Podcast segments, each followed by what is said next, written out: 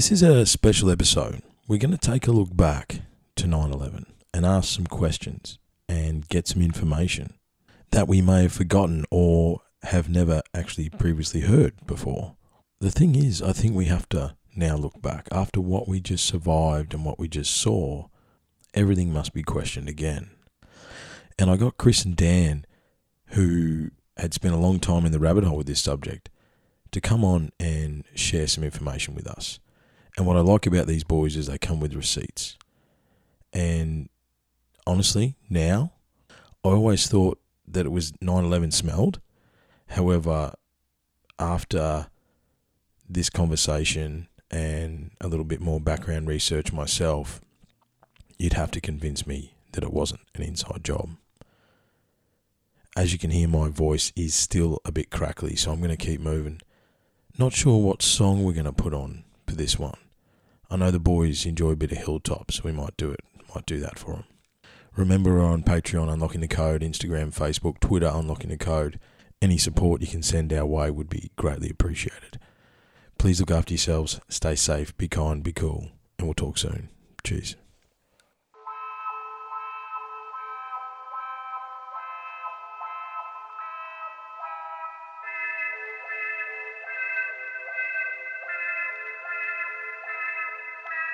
Terror cleared the skyline and anger clouded judgment. So they spent a thousand nights in the desert fighting something that they couldn't find. That made us something that they couldn't find. Left us all lamenting all the wrongs that they couldn't right. This is for the second time we've been in before. From Vietnam to Saddam, we always needing a war. Neo conservatives rose up, La Viet Cong. The fingers on the trigger, we won't be here for long. Well, they killed MLK and they named the day after him. They killed JFK and then the airport after him. Some guy shot him what's a Kuwait so he could borrow. I counted dirty faster, if only he'd known. We tested nukes in the atmosphere, sea in the dirt. And they tested all these missiles just to see if they work.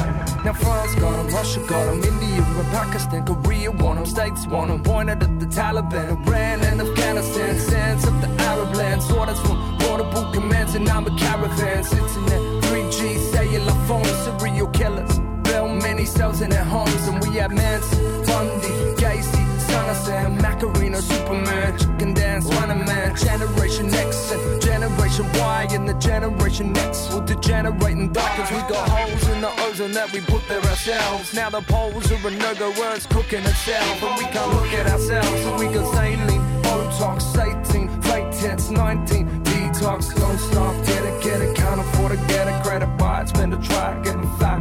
Then you better shut it out, swing two, block a two, East Coast, West Coast, Fat Joe, a 50, Thatcher the shifty. Iron Lady, Tony Blair, a princess die. Some say cause she got 30 there. Whitlam, Keating, Hawke and Palmer. Some the children in poverty, wish I could have been honest. We had Abbott and Costello, right wing overlords, promises and children. They threw them both overboard, overwrought refugees, sworn to a group home or jail for the crime. Looking for a new home. Henry side, Lennon died, genocide Serbia, Cambodia, pesticides, what we're worth, what I pull bearer, more terror, more unjust, such as seizures. A tidal wave came and claimed the coast of Indonesia, quakes in Iran, Japan, to California, greenhouse gas turned the world into a sauna. The trauma of mortars, martyrs, slaughters, of partners, mourners, fathers and daughters. They chased us, caught us, numbered us, disorders, raped us, scorned us, to break us, they bought us. Third world kidneys for captains of industry, uprising industry, corruption in the ministry. A blowjob brought about the fall of the dynasty. In MP3 saw the fall of an industry. Global population, half accommodation, carved the resources, and we starved the poorer nations. Beirut, Chechnya, all hell broke loose. Berlin, 1989, man, a wall fell. Cold War headed, but that didn't stop. More shells, Waco, lit up the sky like burning oil wells. A world laid waste with addiction. Tell all world truth, so strange and affection. Big brothers on closed circuit TV and on cable. Realities unscripted, celebrities for sale. Jeopardy in jail, seized the polls. Remedies and penalties for failed CEOs. We had the Enron collapsing. White collar crime investors they were taxed. A dollar for a dime. The blue chip companies and blue sky mines. We no longer choose sides, we choose sidelines.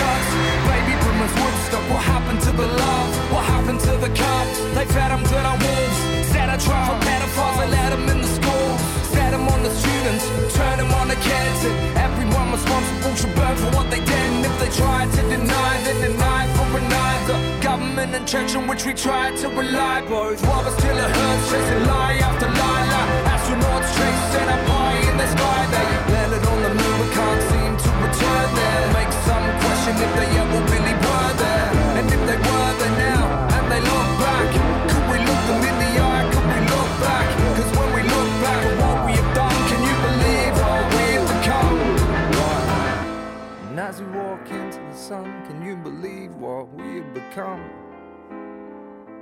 As we walk into the sun.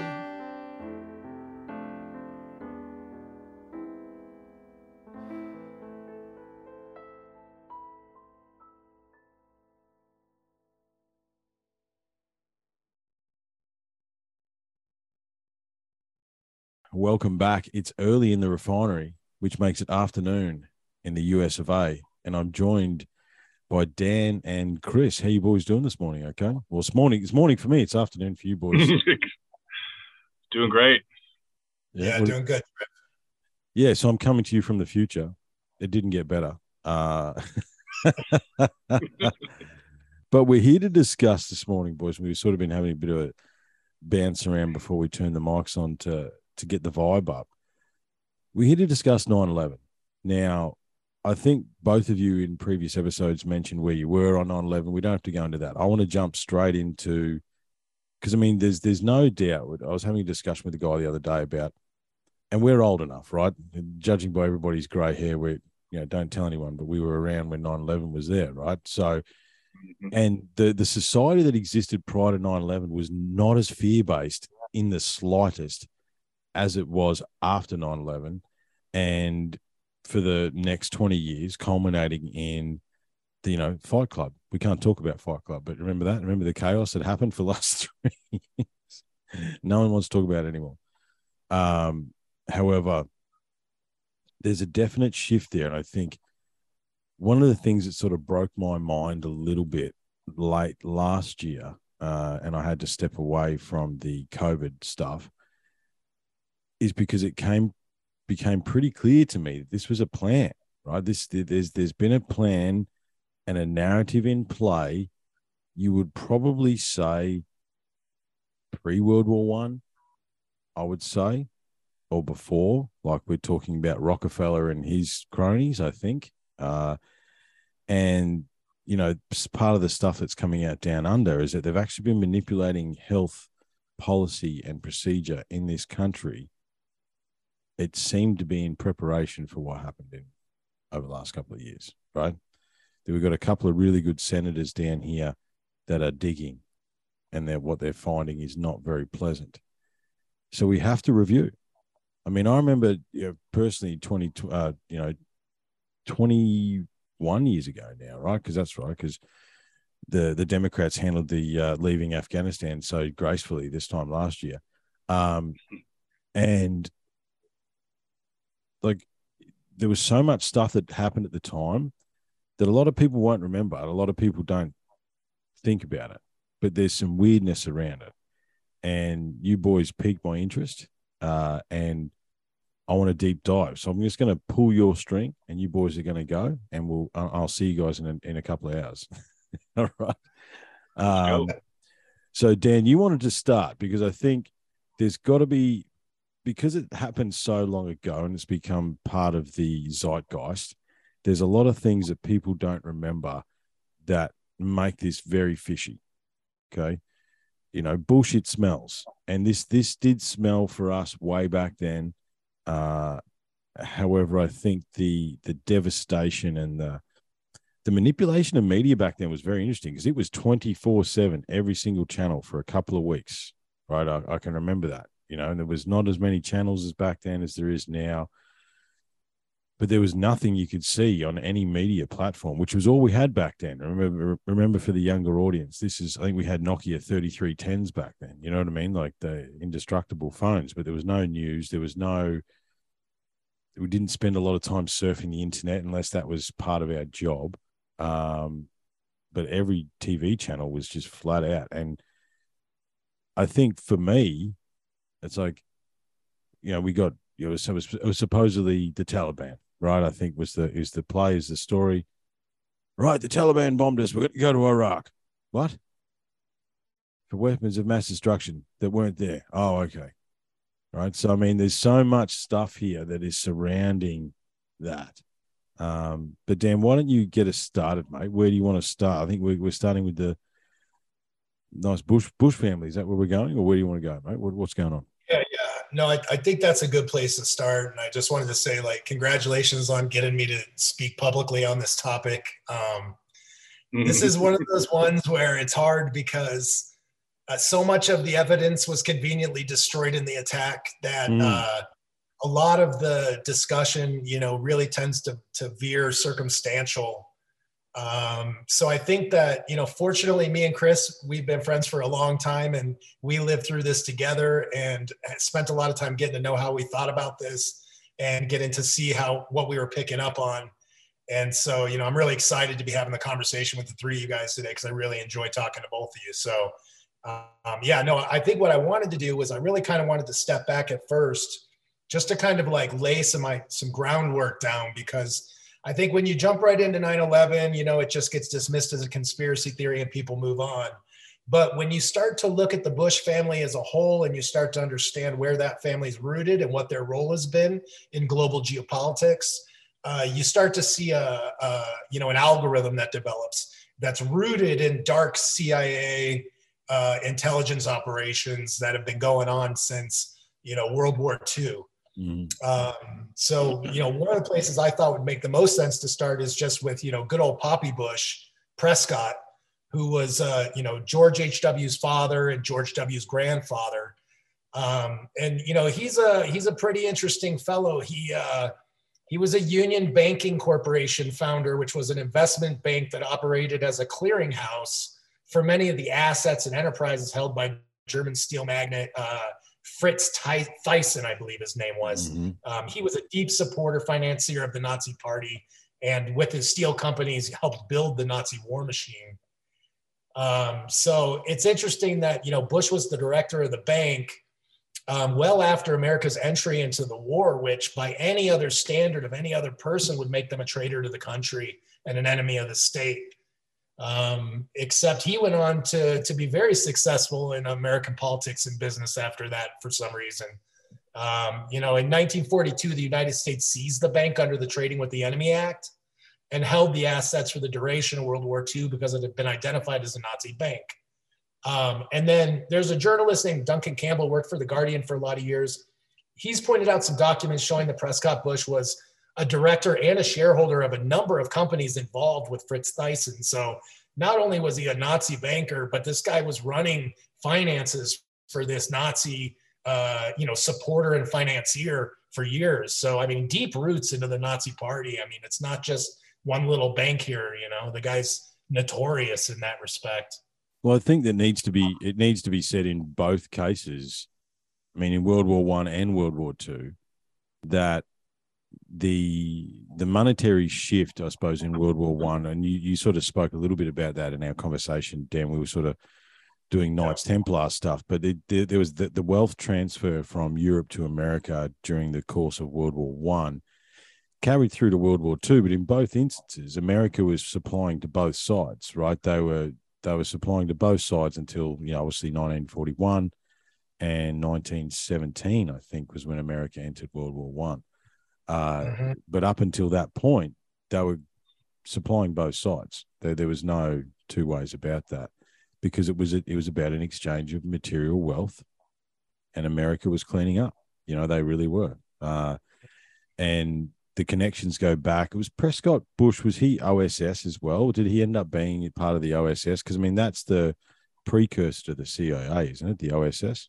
Yeah, he was. Uh, you know, what's said about him, they don't go too deep, but what they what it does find him, even on his Wikipedia page, uh, is that he was essentially uh, uh, did he he served in World War One, and then it says he got involved in intelligence in France during that time. Mm. So it's very murky. It doesn't say much. They allude to the fact he was an intelligence operator, mm. but they don't go deep into what associations he had. But when you step around and you kind of look at who he knew and what he was related to, the picture kind of starts to get clearer because Prescott Bush was among a, a group of uh, uh, at Yale University called the Skull and Bones, which obviously has produced presidents, CIA directors, everything uh, for years now. And while he was at Yale, um, he was in Skull and Bones with a guy named uh, Averell Harriman.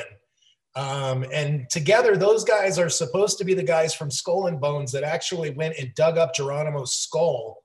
And according to legend, that skull is still used today in the ceremonies uh, that are held there at the school. And there's been some rumors that it was returned and it was never Geronimo's and all this other stuff. But but Averell Harriman is an interesting figure because this guy became the Democratic New York governor. He was a businessman, a diplomat, core member of a group of foreign policy elders known as the Wise Men. And uh, the Wise Men are fascinating. Walter Isaacson and Evan Thomas wrote a book about them, uh, released on Simon and Schuster, 1986. I mean, this is no conspiracy theory.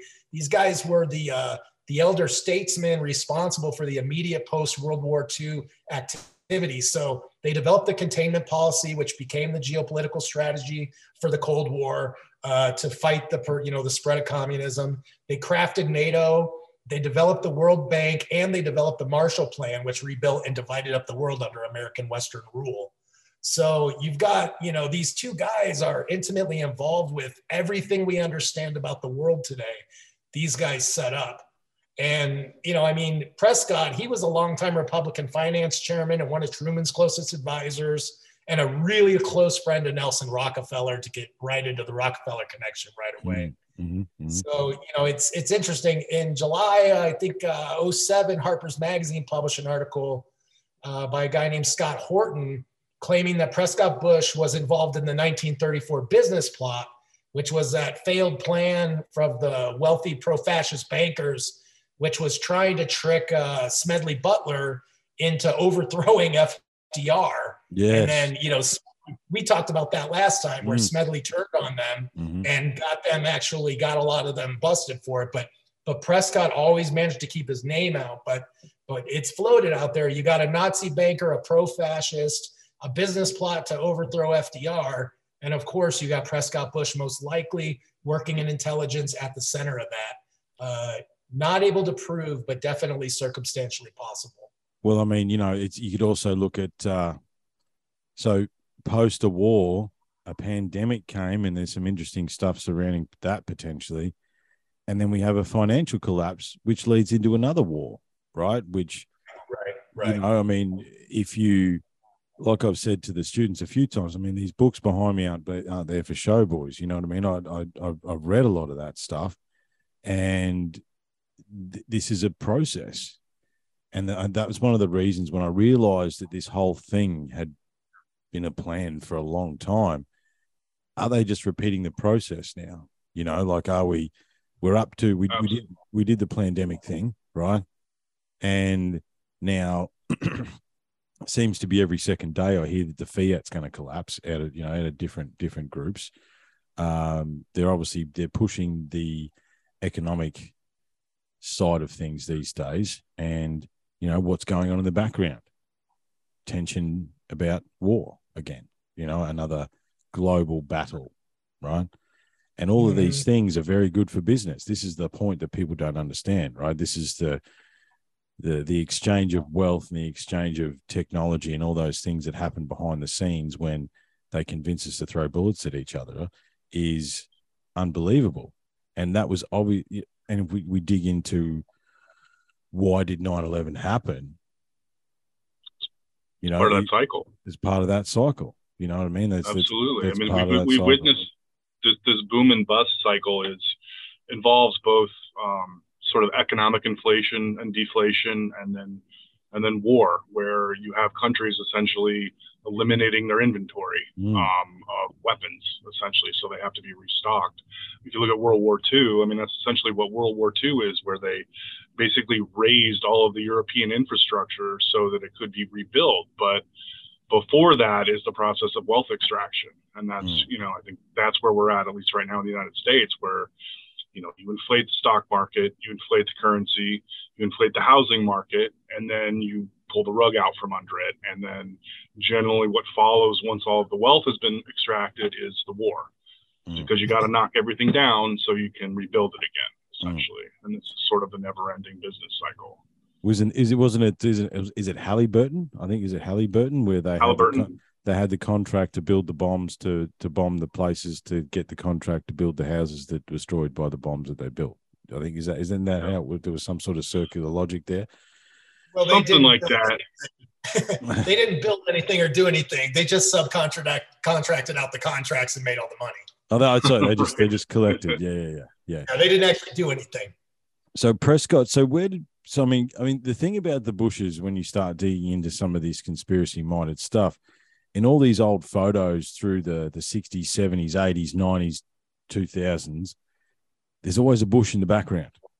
You know, whether it be junior, senior, Prescott, in all these press photos, there's there's a mm-hmm. there's a Bush representative somewhere in the background in all of these photos, uh, and obviously during our childhood, George Senior rose to power. He was the one that took us into Gulf One, uh, and then yeah, then his son rose to power in in the two thousands. Uh, I, I had to think about like George Junior he was considered by and large a total fucking idiot until 9-11. Yeah. You know what I he mean? Was. Like he he was he was a he was a laughing stock to the Western society. And he ended his reign as president pretty popular from what I can remember. I, I don't however, prior to 9-11, he was he was an idiot, you know? Yeah, I mean he's you know, he's it's a complicated thing. I think he had a height of popularity. By the end, people were so sick of Iraq that mm. you know he kind of went out the way he came in. But now he's been glorified post Trump. Mm. So, so yeah, they're definitely yeah, they're definitely rehabilitating his image lately. Mm. Yeah, trying, but he keeps fucking it up. So yeah, I've seen a few of his speeches. It's like when we go and invade. I mean Libya. I mean Iraq. I mean Afghanistan. I mean, oh yeah, you know. We, we, it doesn't Just matter. stop, buddy. It Just doesn't stop. matter. Doesn't matter, man. Don't worry about it.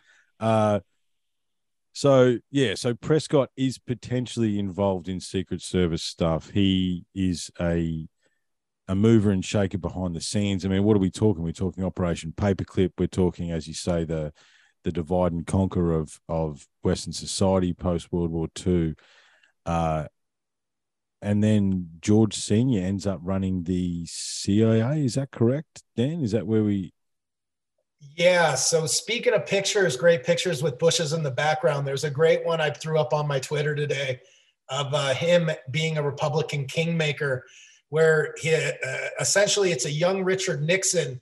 And he's got a hat on, and Prescott Bush is adjusting his hat for him like the fatherly figure he was to Nixon. So when you're talking bushes, you're talking Nixon, just to be clear. Um, but yeah, in terms of yeah, yeah, yeah, yeah, Chris, you know. Um, I'm not yeah, a crook. Senior man, um, it, you know, because bear with me here. I'll just lay this foundation, mm, and then mm. we'll run wild with Absolutely. it. Absolutely, yeah, no, no, no. Keep going, um, man. I love it. I love it. You know, Herbert Walker was a Navy pilot during World War II. He flew lots of combat missions, extensive combat experience. So he was no slouch when it came to wartime. Um, and after the war, uh, you know, is right when the CIA transitioned from the OSS to the CIA. And interestingly enough, another guy that Prescott went to school with and was a bonesman was a guy by the name of uh, Trubee Davison. And he was uh, the first personnel director of the newly formed CIA. So you've got uh, Bush Senior's or HW's dad is best friends with the guy coming in and building out personnel for the CIA.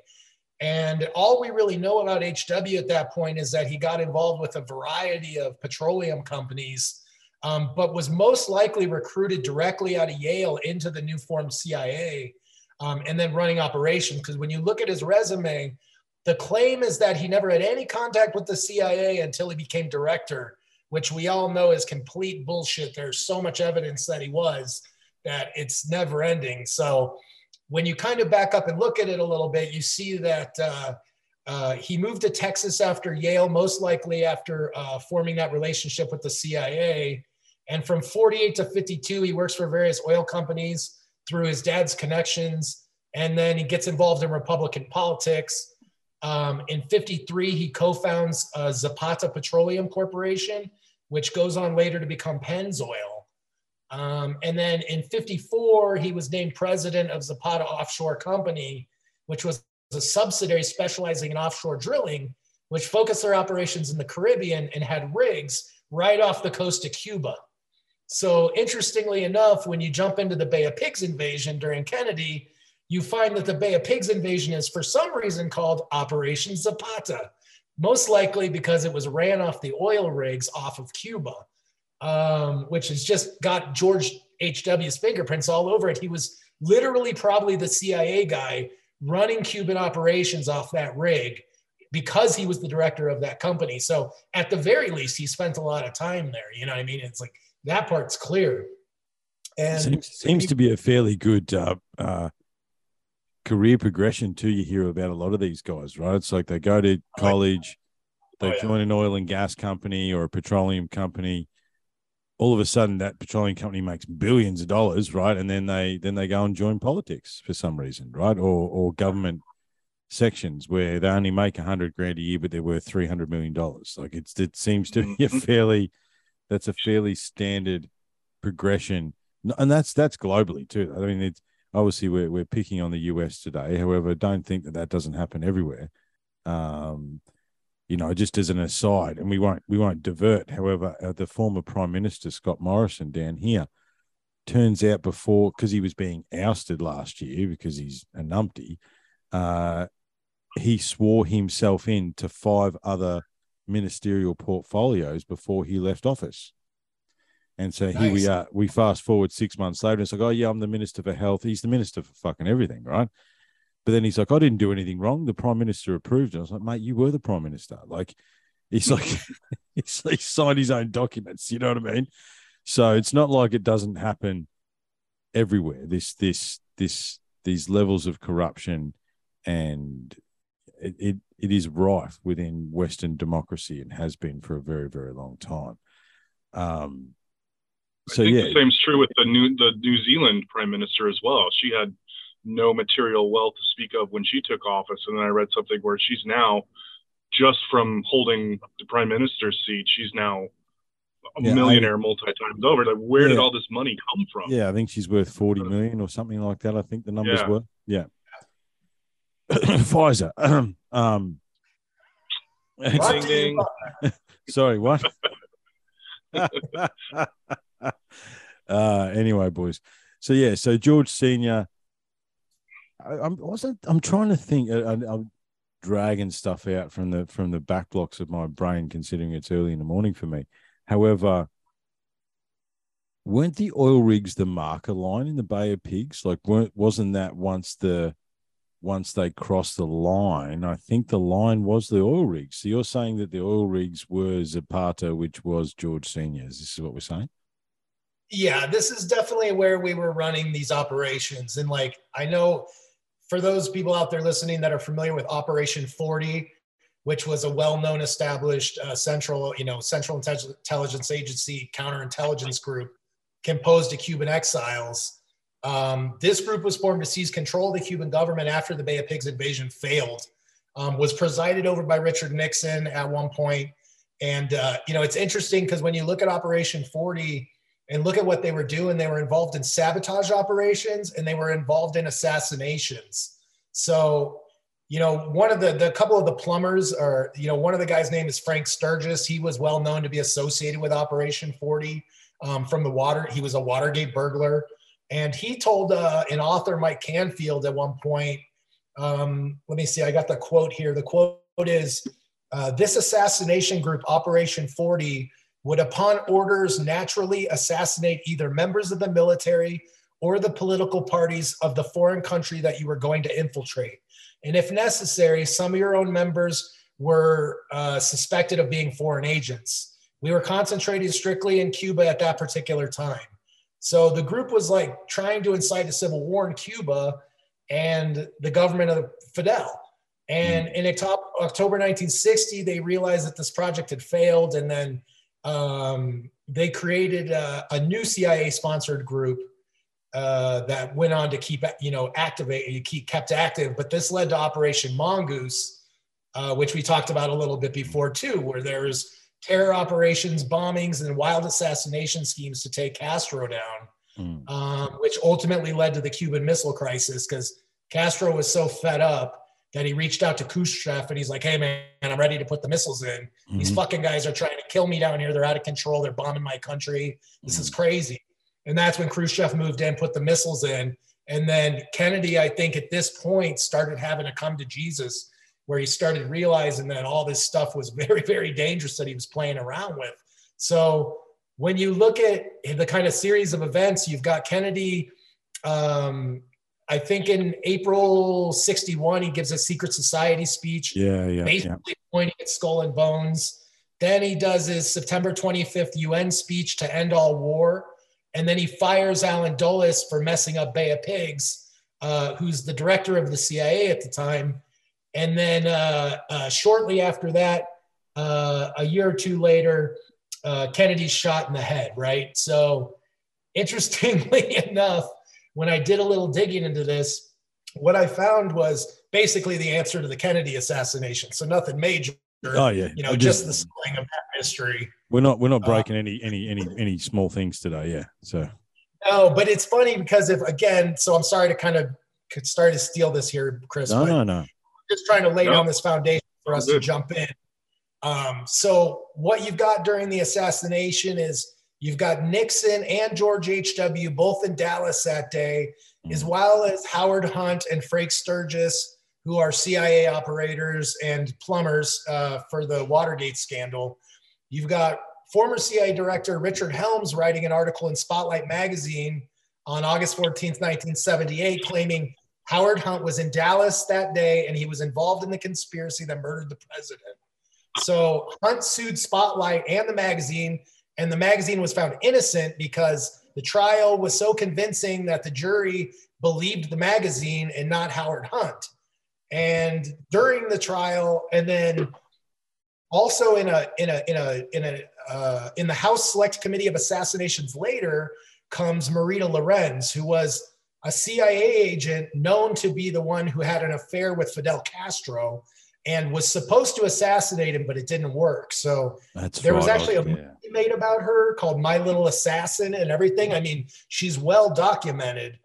And then in 1977, Lorenz gets on the stand and she's talking to the Daily News and she explains how she met Lee Harvey Oswald in the fall of 63 at an Operation 40 safe house in Little Havana. And she met him again before the Kennedy assassination at a house in Orlando with Frank Sturgis and other Cubans. And then she said in the meeting, she was invited to take part and she studied Dallas street maps. Uh, they were suspected of, you know, she thought they were planning on raiding an arsenal. And then Hunt came in and was throwing some money and maps around and then it became suddenly we, we were going to assassinate an American on American soil. And she talks about being in two cars driving from Miami to Dallas that day, carrying rifles and scopes. And uh, when she realized what was going on, she got in a taxi, went back to Miami, got out of there. Sturgis came back to Miami and basically told her, according to her statement, that, uh, that she should have been there. They finally did the big one. They, they killed the president. And, you know, this got brought up in the select committee on assassinations. Uh, and she was uh, essentially, they considered her unreliable, even though after working for the CIA, she was working for the FBI.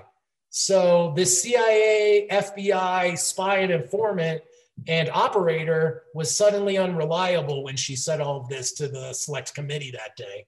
So, hang on, uh, this, let me let me get this straight. So she was okay to sleep with Castro and, and get to the highest realms of the Cuban government. Exactly. But, but when yeah. it came to witness testimony, she was unreliable. yeah, and Richard Helms, former CIA director, in that article in Spotlight, vouched for her, said he knew her, said she was an operator, said she worked for the CIA. I mean, he put his career on the line to make those statements that all point to this testimony that she gave, which essentially points all of the people involved in the CIA Cuban project, which would have been overseen, let, us say in theory, by HW, mm. into the Kennedy assassination. So that was going to be my next question. The, the, George Senior, he was involved in all of this, wasn't he? He was. He was. He wasn't at Operation the head of the CIA, was he? Was he at the head of the CIA by that time, by '63? no, no, no, no, not officially yet. But but again, he's we know he's in Cuba. He's running Bay of Pigs. Mm. Operation, you know, uh, 40 is happening one year after Bay of Pigs. So this is all going on during the same time. And then if you look at the history of it, you know that HW in 66, he had an unsuccessful Senate run, but he lands a congressional seat. Then in 71, he's brought into the White House with Nixon, who Prescott Bush put Nixon, in place. Nixon, yes, that's what I was. I knew he was with Nixon. That's right. Yeah, yeah, yeah. Yep. yeah. Keep going. Yeah. And then Howard Hunt and Frank Sturgis come into the White House behind HW. And that's how the plumbers get set up, which work as a team protecting Richard Nixon and how he eventually goes down for Watergate, right? So mm. then if you keep following the path, in 73, he becomes the chairman of the RNC. In 74, he's the chief liaison officer to the People's Republic of China, which we all know those liaison jobs are always CIA agents that are running those. So yeah, of course, especially in that, especially in countries like that, especially in a communist country, for sure, you're a plant. Absolutely. absolutely. Yeah. yeah. So, you know, let's suspect that Bush is in China running CIA ops through the office of the People's Republic of China, you know, working as his chief liaison officer. Hmm. And then that's in 74. And then in 76, he officially becomes the director of the CIA, even though he supposedly has no history of being part of the CIA.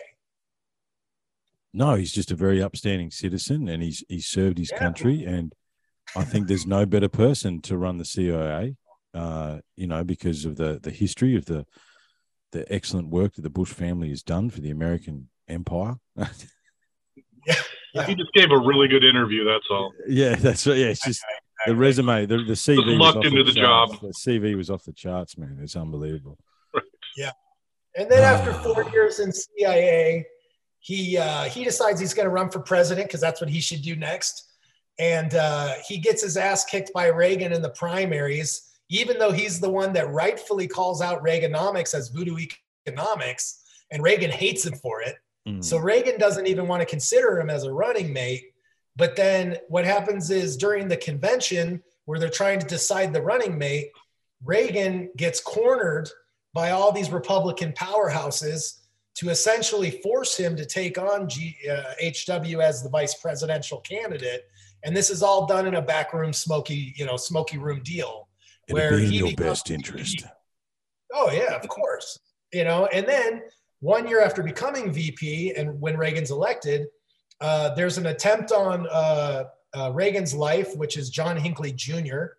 Uh, John Hinckley Jr.'s brother Scott Hinckley is an associate of the Bush family for a long time through Houston Energy Businesses in Denver. Uh, and is a well-known uh, oil businessman. And John Hinckley Jr. is a major political contributor he donated a lot of his personal money uh, to H.W. Bush's campaign. So Nancy Reagan never liked the Bushes after this because she knew that there was an association between the guy who tried to essentially kill Reagan and make Bush the president. And so she never liked the Bushes after that. She was always secretive. And when Reagan, before Reagan adopted Bush, he referred to him once as that secret society guy referencing his dark dark history in the CIA and his connection to Skull and Bones. Wasn't so that wasn't that part of the? I mean, there's I, I, don't know whether they released that operation. It's probably a little too close to the chest, but. Yeah. Wasn't that part of the plan? You know, make the movie star the president and then knock him off and use that as motivation for whatever, you know, to go back to yeah. Cuba or, you know, the next communist war or because I mean, you know, we were pretty young back then. However, the Cold War definitely wasn't dead in the 80s, you know, until the wall came down, was that 89.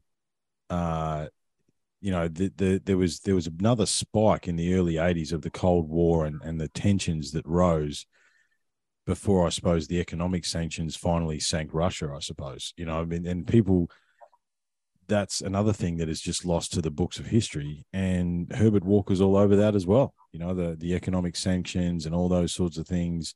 Again, CIA. You know, um, but was yeah, wasn't that that was the plan? Knock off the movie star, install the former director of the CIA to steer the ship, and yeah. uh, you know what I mean? That, yeah. So that was a that was a failed assassination attempt, wasn't? Yeah, it was a they they wanted to go through with that one. Yeah, and, and I mean, what was you know what was Bush doing as vice president? He was running Iran Contra, to yes. which Reagan was quoted yes. as saying, "Kept me in the dark. I didn't know what was going on." You know, so he's he's selling weapons to Khomeini. He's selling weapons to the Contras. He's using the Contras to, for the, through the CIA to to get drugs and sell them Mm. And then that becomes the crack epidemic in LA. Mm-hmm. So it's like this guy was a busy vice president, man. He was like really working it well, you know what I mean? But he didn't remember. Oh, no, Reagan really didn't running the show, you know. That's right, yeah. But Reagan didn't remember. Yeah, he didn't. Re- yeah, yeah, conveniently. But you know, it's like it's funny because I mean, you know, just in this little bit of just looking back at the Bush family real quick, we know that they were most likely associated with the business plot of 1934 to overthrow FDR. Mm. Uh, they most likely were the guys who orchestrated the, the murder of John F. Kennedy, who started preaching out against the military industrial complex and secret societies. And then, you know, you start to look, I mean, the attempted assassination of Reagan, Iran Contra, everything this guy's fingerprints are on are some of the darkest points of factual, true, uh, easy to research and understand American history. Mm, mm. I mean, and you and obviously you get into obviously it's the Iran Contra affair as well. I mean, yeah. there. I listen. I love fighter planes. Right in another world, I would have been a fighter pilot. Uh, and there's the the fighter pilot podcast, really good one. And he had a guy on from Iran talking about the F-14 exchange program that was going on in the 80s. Like, and it's like Iran is now the enemy. enemy. However, mm until the mid 80s, Iran was one of America's biggest allies in the Middle East.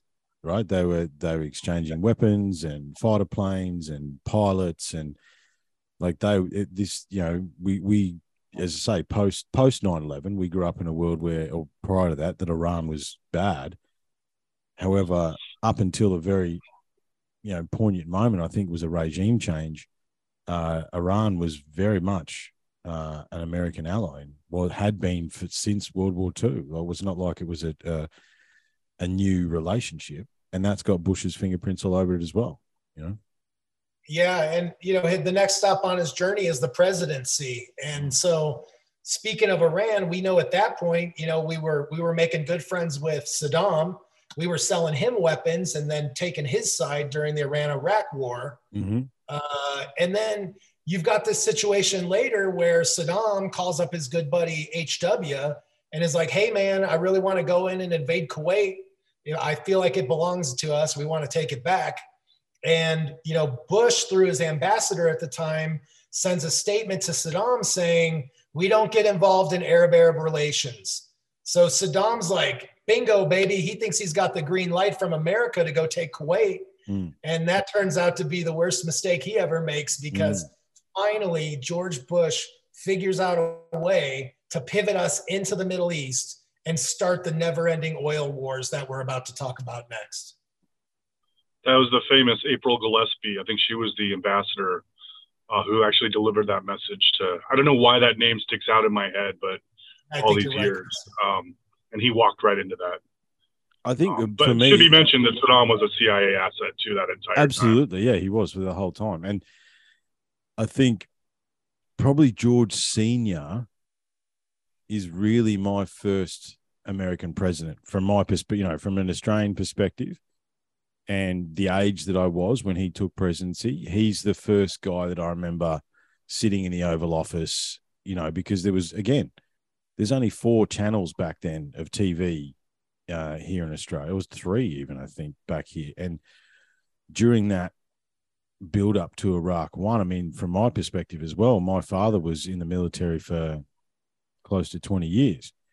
I can remember as a child him getting a letter basically saying, pack your bags, right? Because he was still within his window. Like, you know, once you leave the military, you've got X amount of years. If you mm-hmm. are needed in a conflict, you can be recalled. And yeah, I remember my father being recalled. He never went, right? Because it was over before it started. However, in this long, I think that Bush Senior thought the Iraq War was going to be a lot more drawn out than it was, and yeah, to the point where they in Australia they were calling up their previous professionals just in case. It was basically have your bags packed, ready to go. Um, but then that war was over before it started. I mean, you know, the Iraq one was a was a cakewalk, which I think. I mean, and I've, I've obviously because you know Biden handled the Afghanistan pullout so gracefully. There's been a lot of reflection upon whether or not that put a false measure of confidence into the American military into going into these wars in the Middle East as well. You know, there's a whole, oh, yeah, we'll just go in and just walk over, you know, it's going to be fine. But as it turns out, you can't do that over a protracted period of time. Um, yeah, but Saddam was a CIA. He, you know, there's all there's a, you go back to the 80s. There's all these photos of Saddam in America and shaking hands and kissing babies and Mm-hmm. mm-hmm. And then all of a sudden in 91 or 89, 90, 91, somewhere in there, uh, which we can't forget that during that time was another recession, right? A lot of people don't remember. Well, I'm old enough to remember because it was a key part of my childhood. Like we, it was bad down here, the recession in the early 90s. Uh, again, financial pressure, right? We, we, we see this cycle present itself again. And they just didn't get the, it seems like they haven't got the roll on that they've wanted over the last 30 years. They keep trying these things and it just doesn't kick on as much as they want, I think, is what I'm seeing. you know, uh, is the is the repeating cycle. So yeah, we lead into Gulf one, Dan, and then you know, where do we go from there? So, you know, essentially, if you kind of look at it like, you know, after that post post Bush, because he wasn't a very uh, successful or or or uh, popular president, Mm. You know, that's when you've got the rise of Clinton mm. uh, in the in the new def. Like what he does is steps in, he redefines the Democratic Party as a another corporate entity, just like the Republican Party was at that. And uh, all American politics is dead forever. And interestingly enough, post Clinton, what you've got is the rise of the neoconservative think tank called the Project for the New American Century, which formed around 97 uh, and then they create a document um, that they release on September 1st, 2000, called Rebuilding America's Defenses. And I've put a link to the PDF on my Twitter for people to go read this and see this. Um, strangely enough, when I went to refind it, it was very hard to find this time around. Uh, funny, they buried it really good now. Yeah. But I found the link. I put it up on my Twitter. So if anybody wants to check it out, they can. But what this document says is basically that America has to take a new strategic stance around the world. They have to invade the Middle East. They have to take over Iran, Iraq, Afghanistan, Libya, Syria, everywhere we're active today. And they also have made all sorts of other security recommendations that all became part of the American Patriot Act one year later, almost to the day on September 11th. Mm. So pretty fascinating piece of, uh, of, of wizardry that they created in this document that also says in the document itself that you know we make all these recommendations but we realize no one's probably going to listen to us unless there's a pearl harbor style attack yes. on the united states of existential. America existential threat yeah. directly those in specific the, uh, words too. Yeah, yeah those specific words and then, like I said, one year later from this document's release, you got buildings slamming into the World Trade Center towers, mass formation psychosis running wild with mm-hmm. the word terrorism, terror, and fear everywhere. Mm-hmm. And uh, that leads us right into 9 11. Well, I mean, that's the, and we're old enough to remember the, uh, the TV ads and the, and the, and the things like, oh, yeah. Did you see a suspicious backpack? if you see a backpack, you let people know. You know, you couldn't yeah. couldn't put your bag down for ten minutes in the early two thousands. You know, you'd no, be, you'd be whisked away. That's, well, that uh, started the whole TSA thing, where yep. you know now we gotta we gotta give you a good groping before you get on the airplane. And, and none of this stuff has ever been shoes. Mm. Yeah, I mean it, it just laughable. The, yeah, none of this stuff has ever been all, repealed. This is the thing. It's too. all part of it. It's mm. all part of the mass formation psychosis, where the, the, these are the institutional mechanisms used to remind you to be fearful. Mm-hmm. You know, as I've, I've said, I've said this for years: is that 9-11, amongst other things, you know, created the never-ending conflict that ended so gracefully last year. However, um, um, it, it was literally the fear generated society. I mean, I, I've, and I've spoken about this a little bit, and you know, maybe because I'm getting to be a grumpy old man now. However, uh, you know, back in the '90s, in the '80s and '90s, when I was a kid here in Australia, we knew our neighbours. You know, there was cricket matches on the street, barbecues on the street. When you used to go on holidays, you never used to lock your doors. The neighbours would watch your house. You didn't. You didn't have to worry about any of that stuff, right? Uh, and then fast forward 2000 and you know September, you know 9/11. Your neighbour is now your enemy. How do you know they're not a terrorist? You know what I mean? Like this, and this is the, and that's the narrative that actually split the, the community, the the tribe, uh, apart from each other, uh, and we are still living in that world today. I mean, well, it became, it's very interesting the parallels of the mass formation psychosis between then and now, too, where you see that this, this world changing event like 9 11, supposedly perpetrated by Saudi hijackers. And then what do we turn around and do? We attack Iraq and Afghanistan.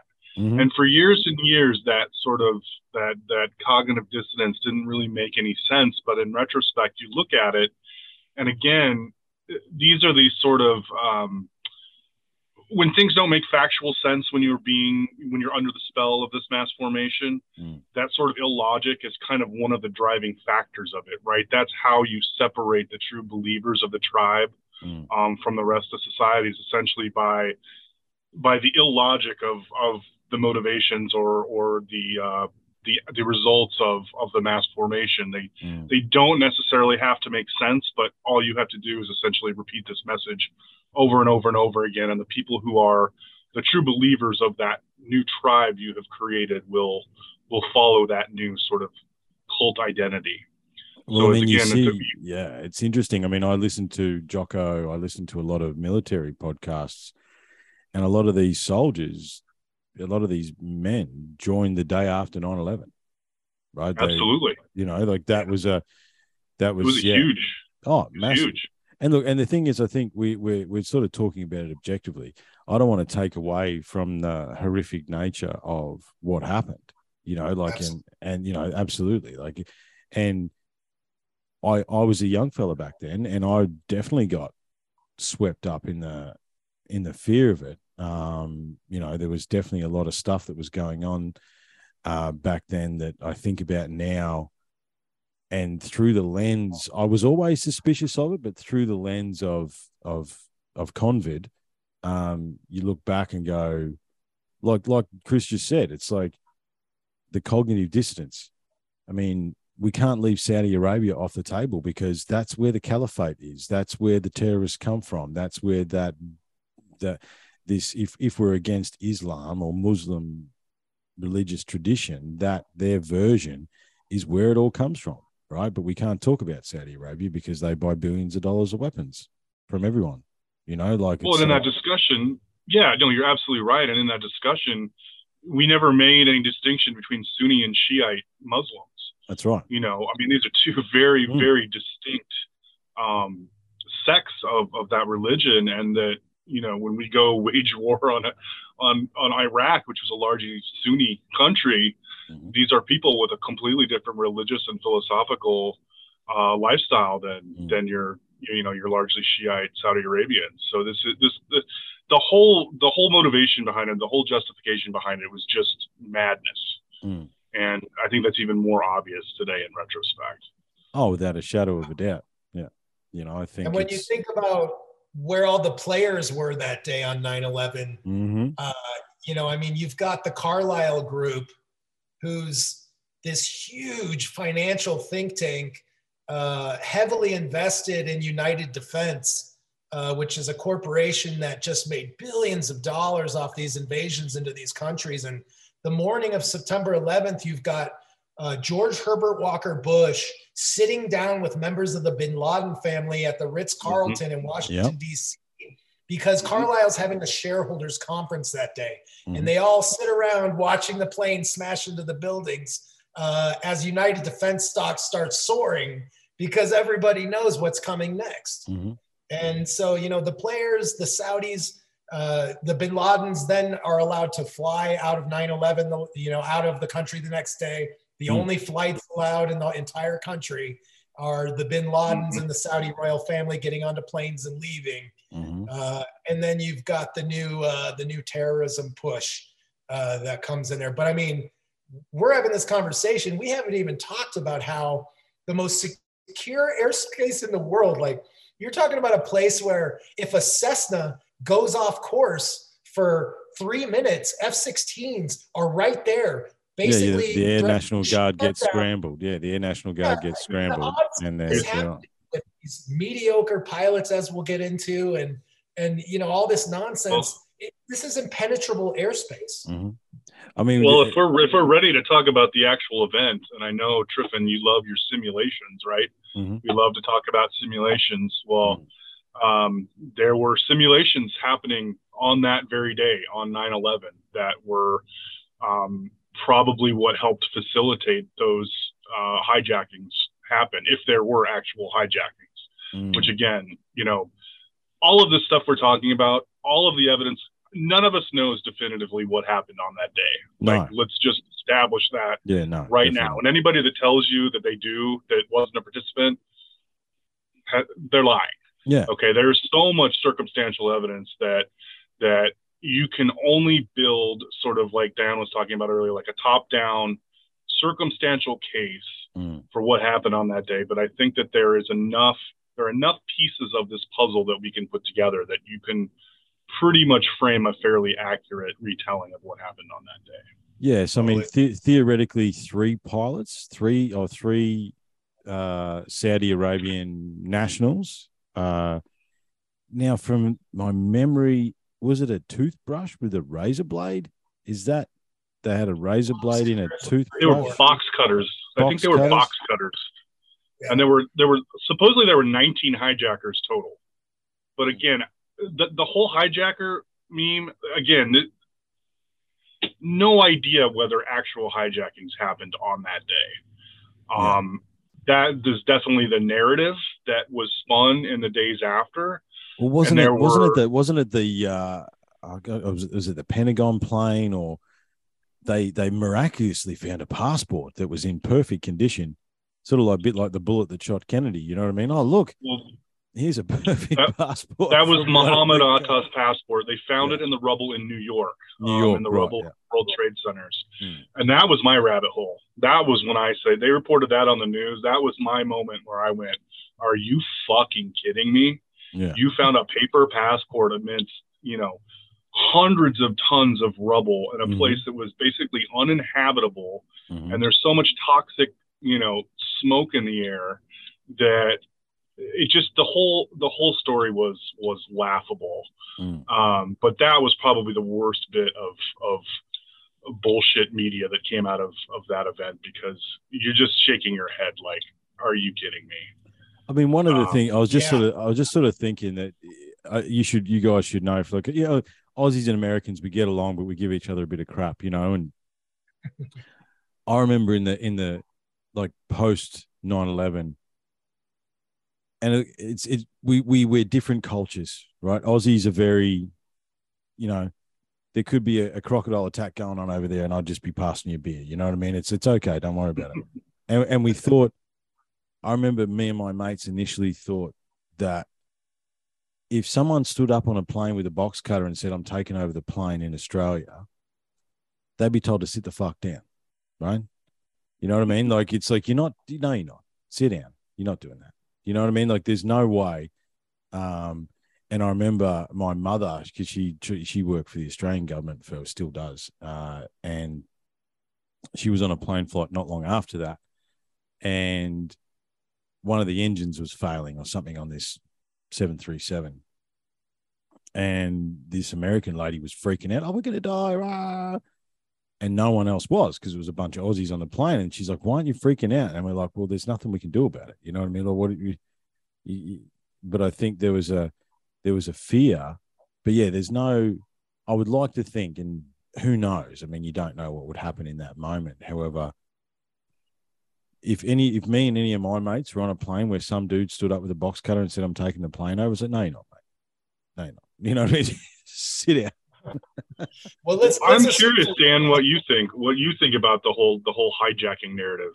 Yeah, I mean, well, that's, that's, oh, that's a question, right? Did did the, okay? Like, so, I mean, the, did, did it? Ha- I mean, did get did it happen? Yeah, exactly. And and I don't think that there's any necessarily definitive proof either way. Um, there's so much misinformation surrounding the information and identity of those hijackers. And were they really present? You know, there was no supposedly no video recovered at any of the airports of them ever boarding the planes. Mm. But then again, you know, security at was it uh, security at the World Trade Center and then security at I think it was Dulles uh, National Airport were all controlled by uh, Stratesec, which was a company that was um, owned by a Marvin Bush confidant, and I think Marvin Bush sat on the board of directors of that company. So again, there are so many more like Bush family connections to the actual like operational details of 9/11 as well. Mm. That um, again, it's more circumstantial evidence, but these pieces just they all fit together really nicely. Yeah. Was it? 90, but I'm curious, Dan, what you think about the hijacking narrative? 90 cameras at the Pentagon too that have never been able to release the plane running into the building. Something confiscated like by the FBI. Yeah. Well, there there was a, and there was a, a, footage from a gas station supposedly like it was I don't know it was across the street, but it was within view of the Pentagon. That the FBI literally came in and uh, and confiscated that footage in, in the name of national security. So the only photograph of anything hitting the Pentagon was supposedly that shot from a it was like a parking uh, meter or a parking attendant booth where you see that the plane sort of or something sort of like a plane just above the ground, but it's just a couple frames of the shot. Mm. That was literally the only photograph. That it's it's or video evidence. It's really really hard to believe. And if you if you look at the the immediate eyewitness testimony, there was a, a CNN reporter on hand at the Pentagon within um, minutes of the crash, and his first comments were, "This doesn't look like an airplane. There essentially was not enough debris. Mm. There was no evidence of any in- engine or fuselage or wings or anything like that." Um, and this is a really interesting thing. If you go to the uh, the architect, architects and engineers for 9/11 Truth website. They compiled all of the initial um, reportage on that day from all of the major news sources, and they've they've got they've again they've got the receipts. And it's really fascinating because of the 40 different reporters, something like, and, and this is referring specifically to World Trade Center, um, 36, it was like 90%, 36 of the 40 reporters reported hearing explosions. Mm. Okay, not they're not relaying anything about a, a, plane impact. They're literally hearing demolition, you know, mm. explosions, as in this building was brought down. And most of that footage after that was very, very hard to find. And as soon as the you know, Osama bin Laden narrative started to get rolled out in the mainstream news, everyone kind of fell in line. And so, but it's really interesting when you capture a lot of, when you see a lot of the original footage either be it from the original, um, the journalists on hand, um, a lot of the firefighters and first responders in New. York. I mean, there are firefighters detailing how they're hearing these floors being blown out mm. one by one by one. Mm. Um, you know, a lot of the people on well, hand at World Trade Center. You can see it. You can some see of, it in some of the some of that early footage that got got, got scrapped, but kudos to the internet sleuths who found it. But you, mm-hmm. I mean, you can see it you can see the floors detonating you know yep. and, and a building that tall doesn't fall in its own footprint we can get to that in a little while but i mean do you think do you think dan that there was hijackings or do we think it was mass formation so you know i mean what where do you because yeah. i mean yeah. no i i think that um I, you know I think we're in tricky territory here. I think we don't. It's also circumstantial. So, it yeah. really is. It really yeah. is. Let's this let's assume there were high, hmm. yeah, you know, let's assume there were hijackings. Let's assume that there were Americans that lost their lives that day in those planes. Mm-hmm. Um, and then you know, let's let's assume that they were they were scared and they and and they didn't you know they didn't know what to do in the situation and thought they might live if they complied except for the one over pennsylvania which i guess according to the narrative they tried to storm the terrorists and that ended up crashing the plane mm. um, so just out of respect and so we don't get alex jones here um, I would say that, you know, let's assume that that happened and that those hijackings were real. Although there is a lot of evidence um, that calls into question a lot of those events and the details of it, uh, including the fact that a lot of those hijackers were said to still be alive uh, and in their uh, countries of origin afterwards. Mm-hmm. So mm-hmm. clearly there's some, you know, non-clarity that exists mm-hmm. when it comes to that part of the narrative. But but even assuming that there were hijackings and all that did happen with aircraft and all of that, there's still so many other questions. Like I want to go back to what Chris was saying about the war games because mm. that's really important. You've got Global Guardian going on that day. Yeah, you've got a Space Command, uh, Nuclear Command, uh, essentially NORAD run um, simulation going on of a potential nuclear attack that day. You've got mm. Vigilant Guardian going on which is postulated as a bomber attack from the former Soviet Union, and then various hijacking scenarios, all of which accomplish two goals. You've got um, supposedly all of our fighter planes are running this uh, bomber attack uh, reaction over Alaska, which is why they weren't able to get to the airspace in time to defend it. And then you've got all these hijacking scenarios, which is confusing all of the uh, flight controls all over the country because there's videos you can hear them on YouTube of saying, is this real? Is this live? Is this simulation? Is this part of the drills? Because mm. they're hearing all the drills go on all day. Now they're hearing real hijacking supposedly, and and they don't know they can't. So you've got you know blips all over the place. Nobody knows what's hijackings and what's simulation at that point. Mm. And that's the excuse that we're given for how these planes were able to just fly around for an hour and 15 minutes or however long it was uh, with you know not being shot down, not being contested, not being challenged. Mm. And then on top of that, you have the National Reconnaissance Office drill taking place. Mm-hmm. So you've got the National Reconnaissance Office simulating an event where a small aircraft crashes into the tower of their headquarters after experiencing mechanical failure. And then they're simulating damage to stairwells and exits being closed off, forcing the employees to find their way and evacuate the building. And and there's a guy from, uh, oh man, I think he was from the Department of Defense named Art Haubold, uh, quoted as saying it was just an incredible coincidence that this happened to involve an aircraft crashing into our facility. as soon as the real world events began, we canceled the exercises, he says So you've got so much mud in the water that day mm-hmm.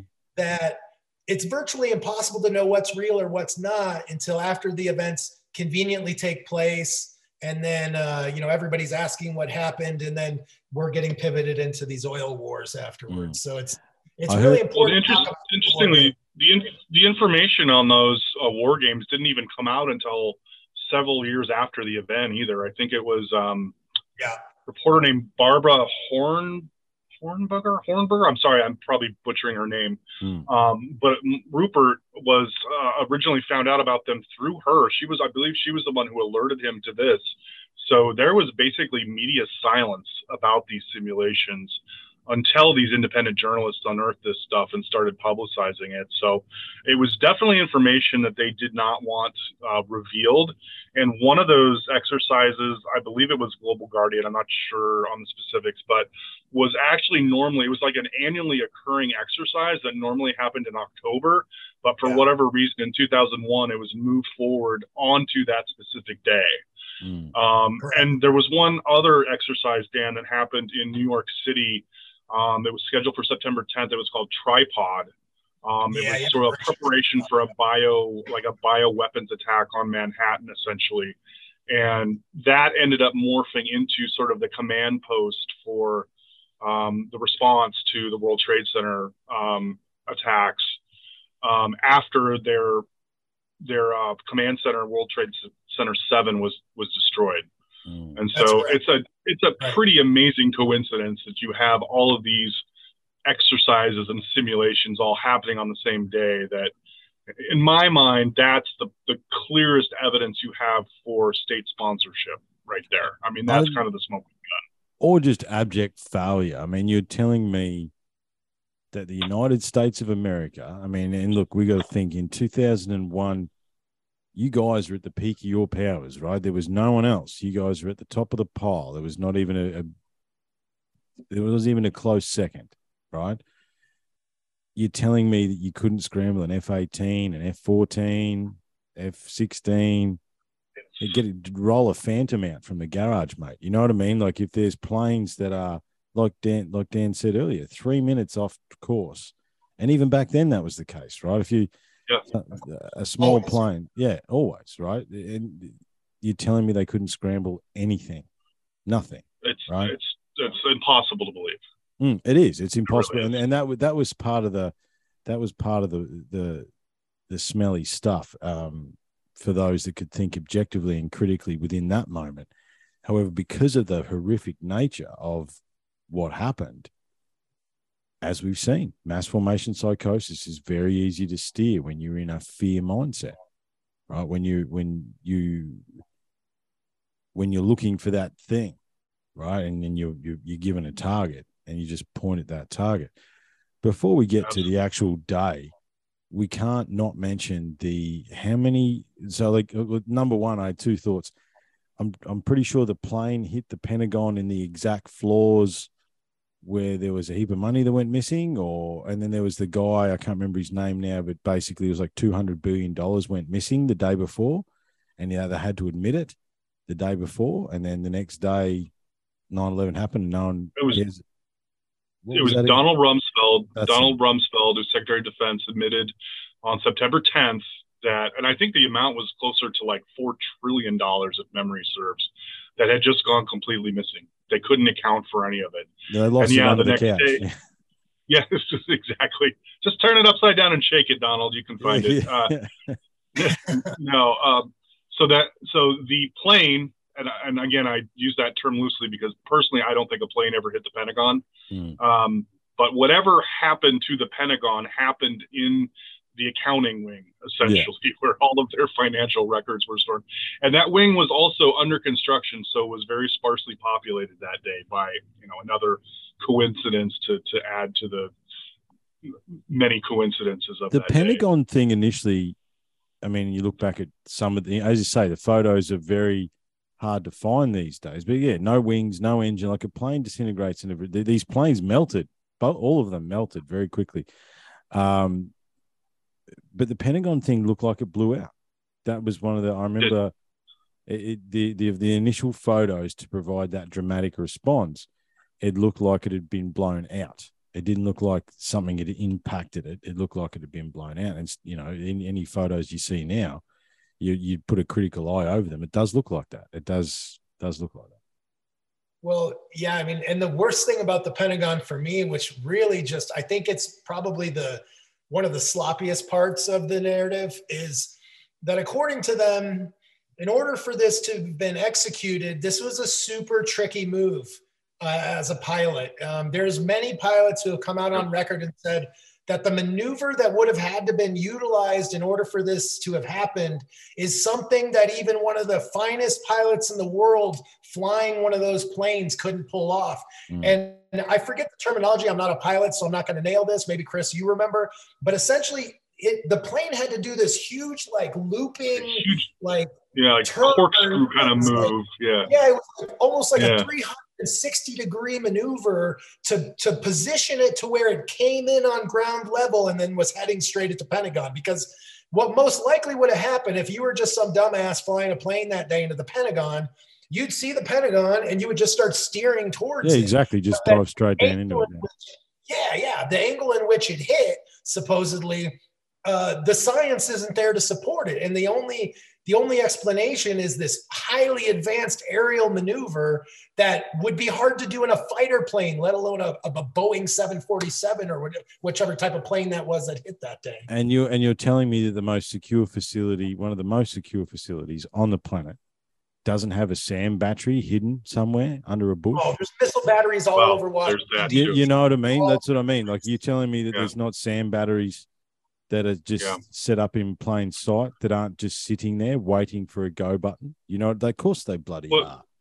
and we should add that these these supposed hijackers were not qualified to fly commercial airlines. You know, yeah, they just Cessna pilots. Muhammad Atta and his buddies, they were taking, you know, they're flying Cessnas essentially. They were training um, at a training facility in Florida, and uh, you know, they weren't excellent pilots. They, they, and they were not qualified to fly a commercial aircraft. So the idea that those guys could pull off some sort of maneuver like that is just insanity.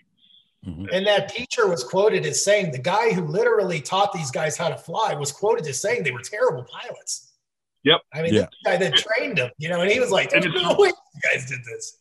It's There's really no interesting, Dan, the the parallels between um, like the Lee Harvey Oswald stuff and the Muhammad Atta stuff, where both of these guys like exhibited very similar behavior um, before the events that they were supposedly involved in, where Lee Harvey Oswald was like sort of making a spectacle of himself. He was going flying all over the world, meeting all kinds of people, um, you know, um, making an ass of himself in public repeatedly. Whereas Muhammad Atta was undergoing some of the same behavior, you know, supposedly devout Muslim who's hanging out at strip clubs, banging strippers, doing cocaine, like literally just partying up and having a you know having a ball but not being very inconspicuous. I mean literally almost going out of his way to draw attention to himself sort of similar to the behavior of lee harvey oswald before um, before the jfk assassination. So you know again the, the, there is so much myth surrounding these hijackers that it's just hard to to tell what's real and what's mm. not as far as you know what part is narrative what part actually happened yeah. mm-hmm. and whether these guys were actual participants or they were just there as part of the whole misinformation narrative you know mm. well and i think it was atta who was living in an apartment with another one of the hijackers just outside langley virginia and had received payments direct from the cia so they've they've they've built the connection now that at one point Atta was in some way associated with and receiving training from the CIA. And, you know, that becomes a real murky subject because we know bin Laden goes back to the Mujahideen, yeah. Uh, which was funded and created by the CIA to fight the mm-hmm. Russians in mm-hmm. Afghanistan. Mm-hmm. Uh, well, I think that the the, the, the, flight company in Florida too that um, that Atta and his buddies were taking flight lessons from um, was supposedly at, at, one point also a CIA cover for some of their drug operations. So there are so many connections. You know, supposedly Atta has been befriended by an FBI informant. Like there are so many connections between these guys and like you know intelligence, law enforcement that it, it's there. There are too many too many coincidences there to be completely random. Well, I heard I heard something the other day that's I heard something the other day that's going to insert itself into UTC forever, and it was coincidence takes planning. You know what I mean? Like, how many coincid uh, coincidi is a word we invented here at UTC. However, how many coincidi does it take before we can draw a picture? You know what I mean? It's like the join the dots picture.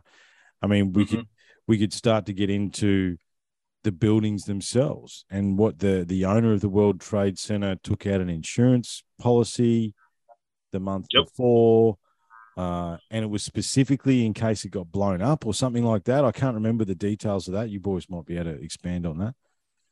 Yeah, Larry Silverstein took out a multi-billion dollar insurance policy that eventually did get paid out, I believe, if memory serves. Hmm. And it, one oh, yeah. of the specific, yeah, yeah, you know, one of the specific clauses was in in you know, case in of case terrorism. Of, in case of terrorism, yeah. And then yeah. yeah.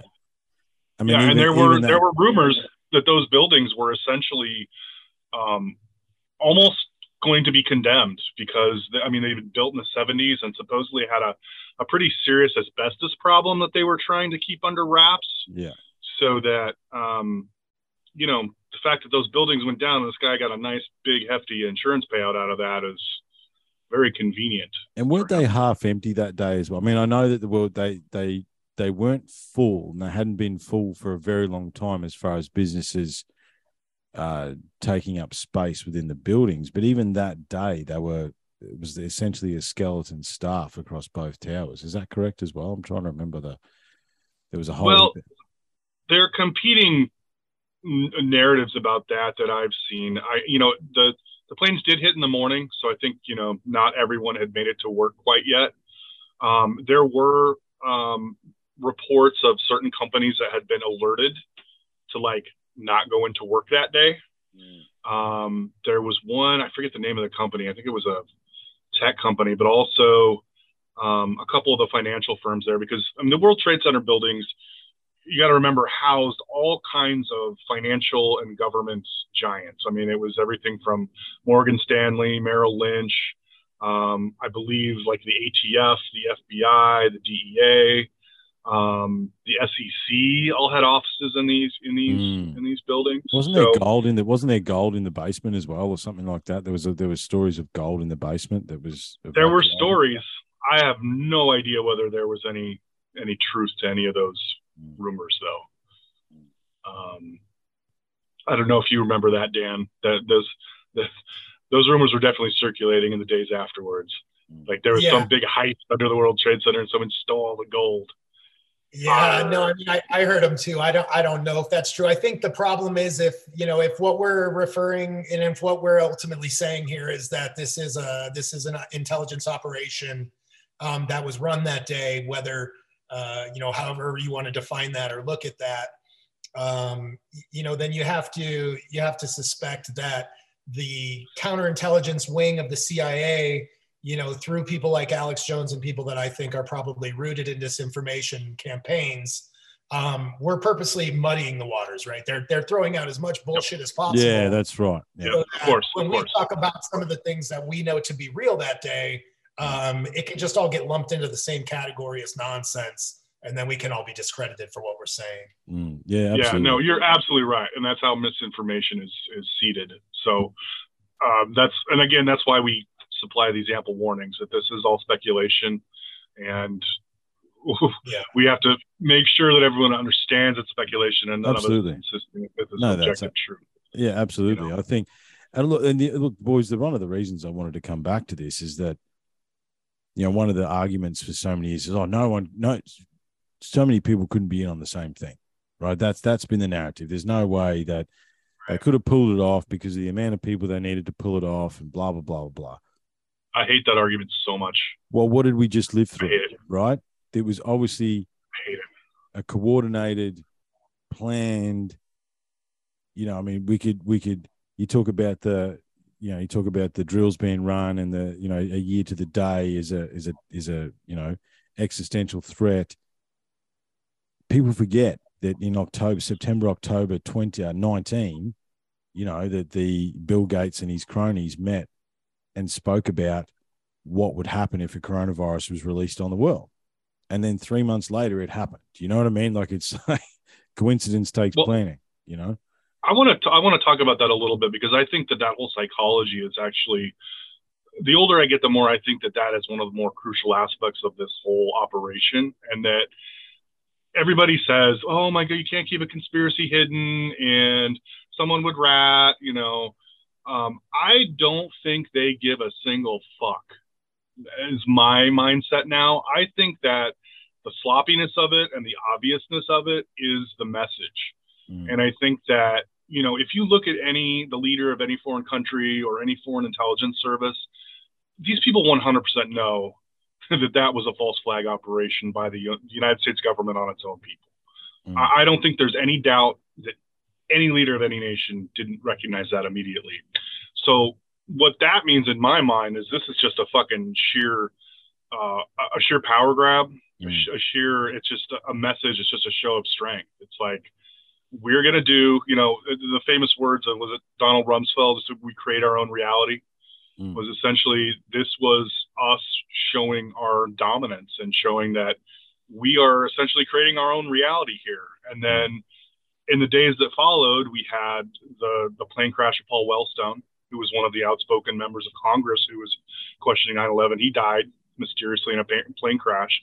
Then you had the anthrax attacks, which I think happened mm-hmm. just what the next month. Dan was it yeah, October? Yeah. Mm. And you know, so you get these vials of powder sent to various members of the media and various members of Congress, and you know, I think Democrat. 30, 35 of those congressmen were sick supposedly with anthrax poisoning. So the message was sent immediately after, like which, which led to the anthrax vaccines given to the military, which we can't talk about either because they maimed oh, and killed a lot of people, right? They killed a lot of people. Yeah, yeah, that shit was bad news. Yeah, but again, it was you know the the the obviousness of of the operation. I think was the message, and I don't think they necessarily meant to hide it. Obviously, no one's going to stand up there and confess to anything, but you know, at that point, um, you don't really have to. And then I think that all of the um, political and and media sphere was essentially terrified into submission by the anthrax attacks. Mm-hmm. So, uh, you know, this is this is essentially how you silence dissent. Yeah, let it. Let, yeah, exactly. Well, you terrify the people that might have the balls to stand, and you pay off the people that don't. You know what I mean? Like I think, exactly. and those that left, and those that left have single vehicle accidents into a tree it's only one tree within a five mile radius, but they hit it square on. I want to expand if it's okay to uh, to kind of your point there about the conspiracy aspect of this, because um, you know one point about the anthrax, real quick, that has been proven that those came out of a military lab. So we know that the anthrax was U.S. born; it was never created or garnered by terrorists. Uh, yeah, it was Fort Detrick. Yeah. yeah. Yeah. So that's that's proven, and then to get back to the conspiracy idea, the reality of 9 11 is that you only needed one person to be in on this thing, and that was Dick Cheney that day. Um, you had George W. Bush reading My Pet Goat to kindergartners, and you had Bush sitting in, or I mean, Cheney sitting in the bunker making things happen. And when you go back to the 9 11 Commission, uh, which was essentially a big bunch of nothing burger, um, what you do have is you have one hero that stood up and told the truth that day and that was Secretary. Uh, uh, uh, what was the Secretary of the Navy's name? Do you remember, uh, Chris? He was uh, um, Mineta, I think his name was Mineta. Does that sound right to you?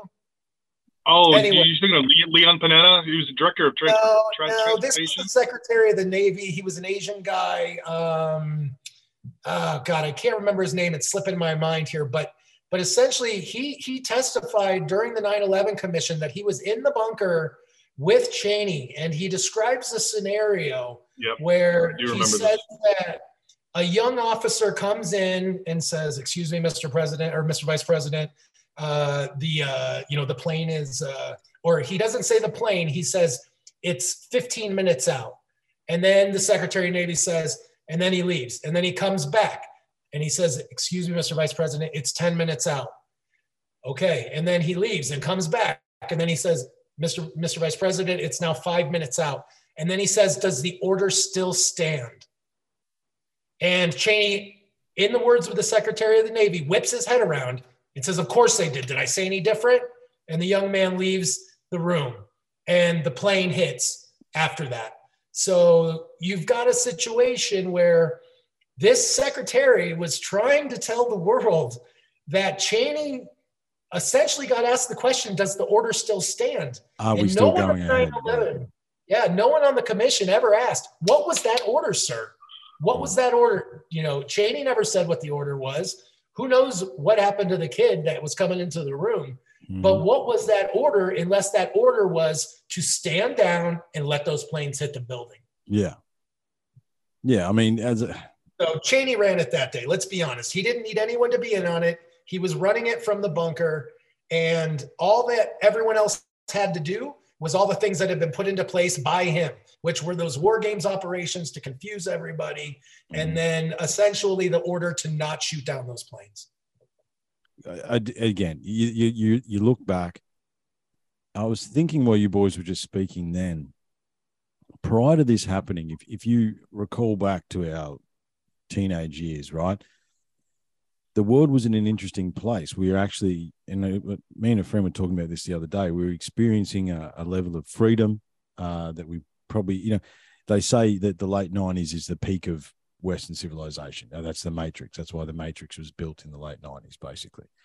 Uh, and I don't maybe disagree with that as we move forward. As we, and you know, is it because I'm a '90s baby? Maybe, but still, society's been broken and damaged by this event ever since. Uh, and we were asking questions, like you said, you know, $4 trillion. I remember laughing about that the day before. It's like, joking with my friends at work. It's like, how do you lose four trillion dollars? so where, where, where, where, does it go? Like it's not, you know. I think I remember talking to friends about it's like, how do we? Let's, you know, okay. Here's a hundred dollar bill, right? Here's a hundred dollar bill. Now there's four trillion dollars. How many hundred dollar bills is that? How big a space is that? where do you lose four trillion dollars? And we were asking questions not only of like we were asking questions of our government down here, and I think I think the Western Freedom Democratic Society was asking questions of their government and not getting real good answers. So, in order for them to take back control, something had to give. We had to have something to direct our attention towards. Uh, and that was this event, wasn't it? There's no two ways about it when we look back in our in our history. You know, so we fast forward to the day, four planes are in the air. You know, one goes down over Pennsylvania, uh, where the, the the people fight back. One hits the Pentagon, and then one hits the World Trade Center. It's like 15 minutes later, the other one hits, or something like that. There was a gap between the first and second because I remember about a 15 minute, 20 minute gap. Yeah, because I think I saw the second live. Right, I think I was woken up in the middle of the night by my brother. Um, apparently, initially, he just said to me, A plane flew in the World Trade Center. I rolled over and said, We're all fucked now. Then went back to sleep. But then I woke up, obviously, realizing what he'd told me. And I, I remember watching the second plane hit.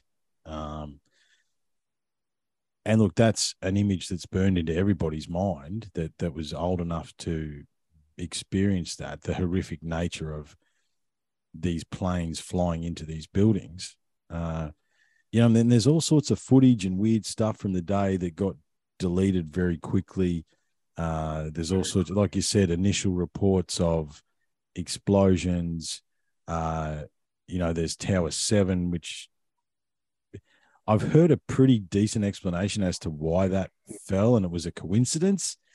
But again, coincidence takes planning, right? It, it, a building just doesn't fall in on itself. Um, that's the other. That's the other smoking gun, in my opinion. Uh, the simulations are one that that prove state sponsorship, and the collapse of World Trade Center Seven is absolutely. There's absolutely no way that building fell down in, in a perfectly in its own footprint when it was not struck by a plane. Yeah. Let's emphasize that point strongly. World Trade Center 7 fell, I believe it was like 4.30 or 5 o'clock that afternoon. It was not hit by a plane. Okay. That building just fell down. Mm. Um, it was an obvious controlled demolition. Um, I mean, my my working theory is that the the plane that crashed in uh, Pennsylvania was uh, United Airlines 93 was intended to hit World Trade Center 7 and for whatever reason did not make it. You know, mm.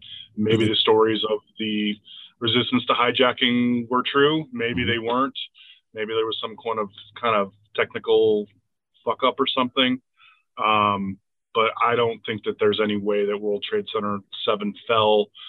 Um, and I think that the, the, the analysis afterwards by like the National Institute of Standards of Technology that basically didn't even talk about World Trade Center 7 for five or six years after the event and then sort of begrudgingly addressed it once enough people raised enough of a stink that they just wanted that to go away.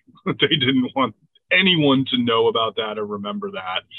Um, so, so basically, no obviously, someone had set the charges. Someone had set the charges, and no Correct. one turned the no one turned the box off. Basically, well, the, the explanation well, was that the the fires, the, the, the rubble from the destruction of the other towers and the fires, yeah, ignited the ignited the, ignited the boiler, yeah, ignited the boiler underneath, which caused the structural collapse of the building. Blah blah blah blah blah. Yeah, I, right. And and the the, NS, the NIST used all these architectural models to mm. to to frame that collapse, but none of it made any sense. Um, you know, there were other trade center buildings, World Trade Center 3 and I think World Trade Center 6 were literally between towers 1 and 2 and building 7. So the idea that debris from these other buildings would have had to take out the buildings in between them in order to bring down World Trade Center 7. So, you know, that argument to me is is doesn't hold a whole lot of water. And look, I think the um, you know, the design of the World Trade Centers as well, the the the metal, the the internal structure of the World Trade Center, the the metal that it was made out of, uh, you know, there it wouldn't and jet fuel like that's been the whole thing, isn't it? Right, the jet fuel melted the steel, and that and then it fell in its own footprint. Right, both of those, you know, you you would have to me, from an from an objective perspective, can I see the top part of both of those buildings maybe coming away and falling? Yes, I could see that. Right, I I'm, I'm happy to play that game where you know they hit the the top quarter or the top third of the buildings, both uh, both buildings. Can I see the structural integrity of that top section of that building breaking and coming away? Yes, I can see sure. that. But that's not what happened. What happened later that day is all of a sudden both of those towers just collapsed within themselves, right? I mean, and that's that's footage that was shown on the day in a live nature. I mean, and we got to think about this is also the creation of the 24 7 news narrative as well, right? That was a minute by minute update that was given all over the world, right? I mean, it, it never ended for days on days on days. That was all we anyone talked about. It's all we ever saw. Um, but yeah, is it later that day? How many hours later did they collapse? Do you boys? What what what's the theory there? Oh, I think there was about a 45 minute gap for the first two towers. I think the second tower collapsed. I want to say around 9:45 or 10 o'clock, and then World Trade Center seven didn't happen until for another seven seven and a half hours. Mm. So there was a huge gap between between those two. I tell you, one um, of the um, most disturbing and again, not uh, this is all circumstance, and obviously we're, we're, we're being very objective, but it doesn't take away from the life lost on that day. You know, I think that's we need to be very specific about that. And one of the most disturbing images that I ever saw, and there's a pretty long list of that, and it was pretty dark, and it's actually that song "Free Falling," because we're free, free falling. I remember Tom, Petty. Tom Petty's "Free Falling." And that was they had that song playing as these people were jumping out of the towers right? I'll oh never i will never forget that. That was on media down here. And you know because we that was the horror of that wasn't it? That we saw these people at the edge of the building jumping out trying to that was the better option than trying to get out. Um you know, there's all sorts of crazy stories from the day, like that guy that surfed a bit of concrete to the ground and ended up living with two broken legs because the concrete took the impact. And there's a lot of crazy stories, and we don't take away from the from the death and the destruction of that day. No. However, I think that the the darker aspect of it. I mean, as I say, there's a few videos that you we saw that day that you can actually see the the detonators firing in the floors. Right? There's mm-hmm. you can see that that that and there's no way that a building that was the the peak of technology when it was built built to withstand attacks like that just for the record right? How did it fall? You know i mean? What do you boys where do you want to where do you want to go with that? Well its architect is on the record as saying it was designed to withstand the impact of a commercial airliner. He said that um, when they initially built it the idea was that if it was hit by a plane, it would be akin to a fly hitting a windscreen, essentially. Mm. Um, and I think you brought up a really interesting point earlier that, yeah, it's possible that, like you said, the top portion of that building could have collapsed, fallen. Um, but for that whole building to collapse so symmetrically, I think is mm. the, the real tell there because that's the issue. Yeah. I mean, if you you watch these botched demolitions of other buildings everywhere in the world, and you, you fuck that up, and that building's going over sideways. Mm. So how are you going to tell me that a, a plane impact is going to bring two buildings down precisely in their own footprint? I mean, that is that is a work of superior demolition engineering. Mm. That takes real, real fucking professionals to accomplish something like that, and for something that precise to happen in the wild like that, I think is just completely implausible. Mm. Mm, absolutely. And wasn't there um trying to remember, wasn't there stories from the survivors telling that there was a heap of random workmen in the building and had been for the weeks prior leading up to it, doing all these weird works in the elevator shafts and all that sort of stuff. I'm trying to remember that. Yeah. So, um, I uh, dove back into that this weekend, and there's been a lot more research done on that over the last uh, last few years than there was initially. Mm. Um, initially, I believe it was understood that um, they did a power down of basically the entire tower the weekend before, um, where no one was allowed in and out of the building. Um, several of the floors where the impact hit were supposedly off limits. And I saw a really interesting story uh, last night that some of those floors, they, they were called mechanical floors, where they didn't actually have tenants on them. They were just used there to facilitate like materials or to, you know, provide power or whatnot. Um, that there were areas of those floors, and again, this is just anecdotal, um, but there were certain floors that were completely declared off limits for years and that there was originally um, a fireproofing um, plan that had been, want to say, established in 1993, where they were going around and re-fireproofing all of the beams in, in, in the towers, and that it was a plan that was supposedly supposed to take a decade, and that many of those floors had been shut down for this so-called uh, fireproofing process. Um, so there were areas uh, you know, in in these towers. And again, you know, the reminder that the security was essentially controlled by a Bush a Bush controlled company. Um, but there were areas of these towers that were completely off limits to people supposedly for for years even.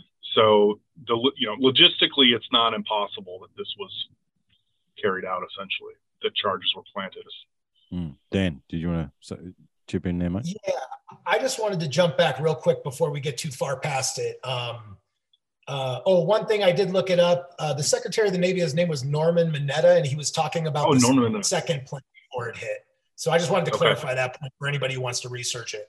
But uh, I just wanted to jump back really quick um, to Building Seven because I think there's a couple points that I wanted to make that it's really important to bring up.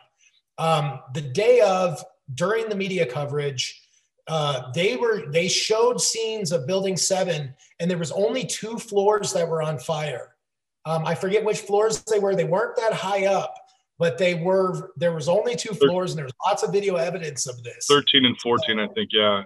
All right. Thank you. Yeah, yeah. there's there's supporting photographic evidence of that too, Dan. Yeah, and then you've got the uh, the guy who owns World Trade Center complex on TV to the media, and when he's talking about World Trade Center uh, Seven, he specifically says the exact quote is what he says to the media at the time is he says yeah the, uh, the wct 7 was damaged and we had to pull it. And you can go back and find that that is out there.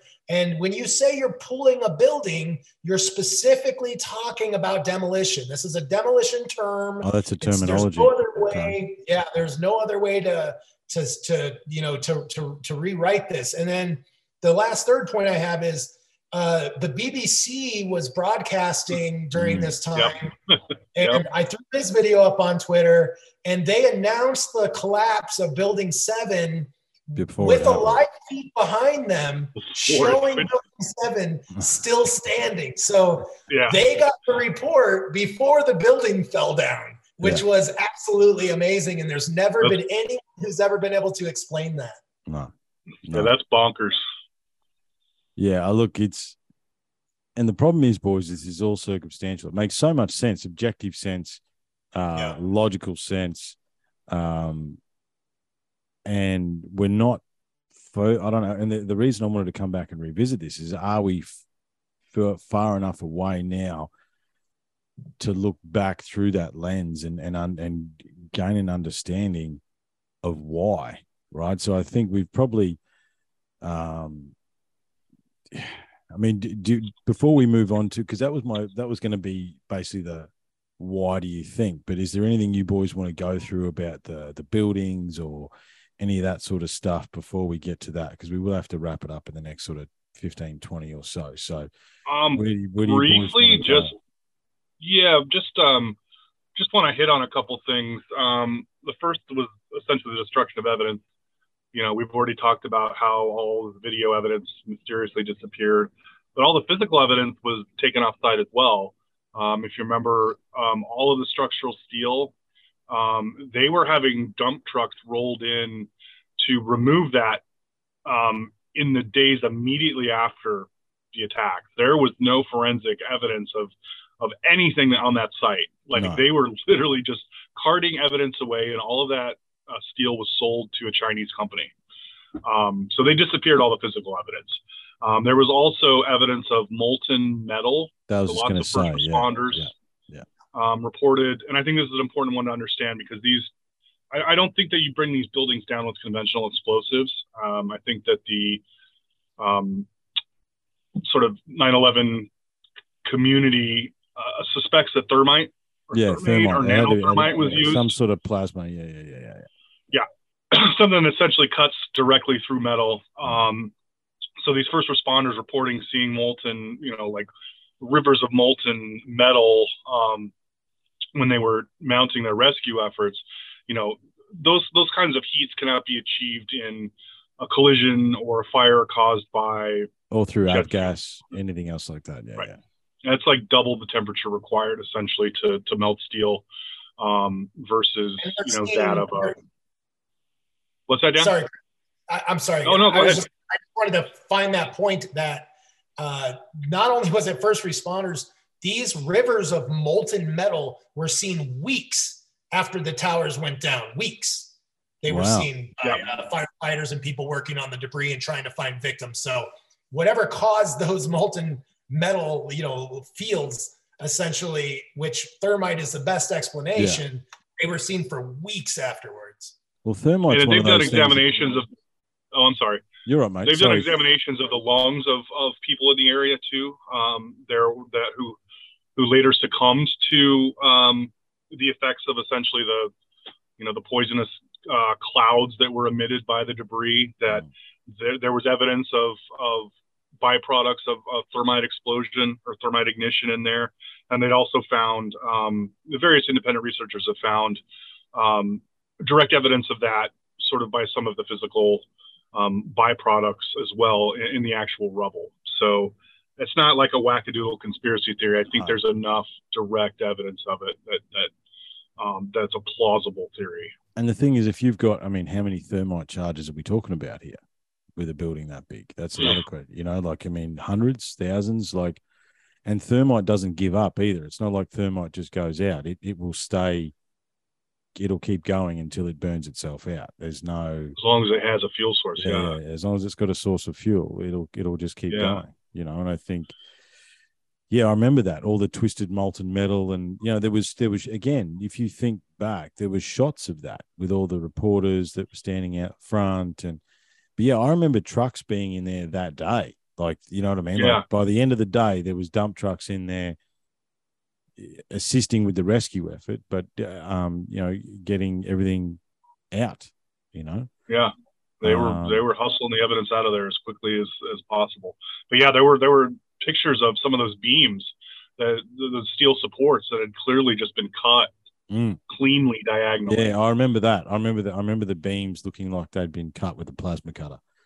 Yeah. Uh, you know, but again, you know, as you say, within 10 days of that happening, we were at war with Iraq again. You know, like I think the the mm-hmm. switch was very, you know, and then you've got um well, I mean, before we get into the the psychosis and the, and what happened since then. Did you want to add anything else in there, Dan, before we before we move on? I mean, uh, I mean, you know, I, I think obviously we could go for hours about this. There, there's so much again circumstantial mm-hmm. evidence. I think we've hit on a lot of the really good important stuff. Mm. Um, but uh, you know, I think what really we do need to talk about as well as the psychosis aspect of it. Mm it's just you know the the reaction right which was mm-hmm. very coordinated patriot act was instilled very quickly mm-hmm. nobody read it nobody cared it's changed the face of what american civil liberties look like since then in a very dramatic way it's never been redacted it's never been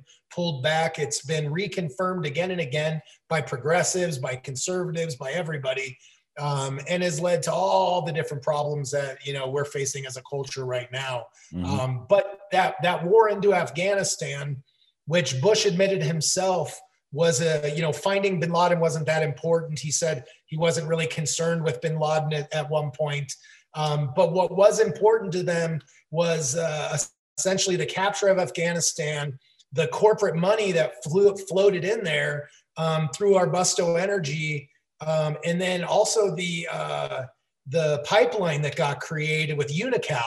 So that was the like first mission. As soon as we went in there and took Afghanistan quickly, uh, we got we set it up with Unocal to get that pipeline finally built. They had been working on that for years, mm-hmm. and then Hamid Karzai, who became the president of Afghanistan, that we propped up. I just want to point out was a Unocal advisor. So all the money game part of it was very clear after that.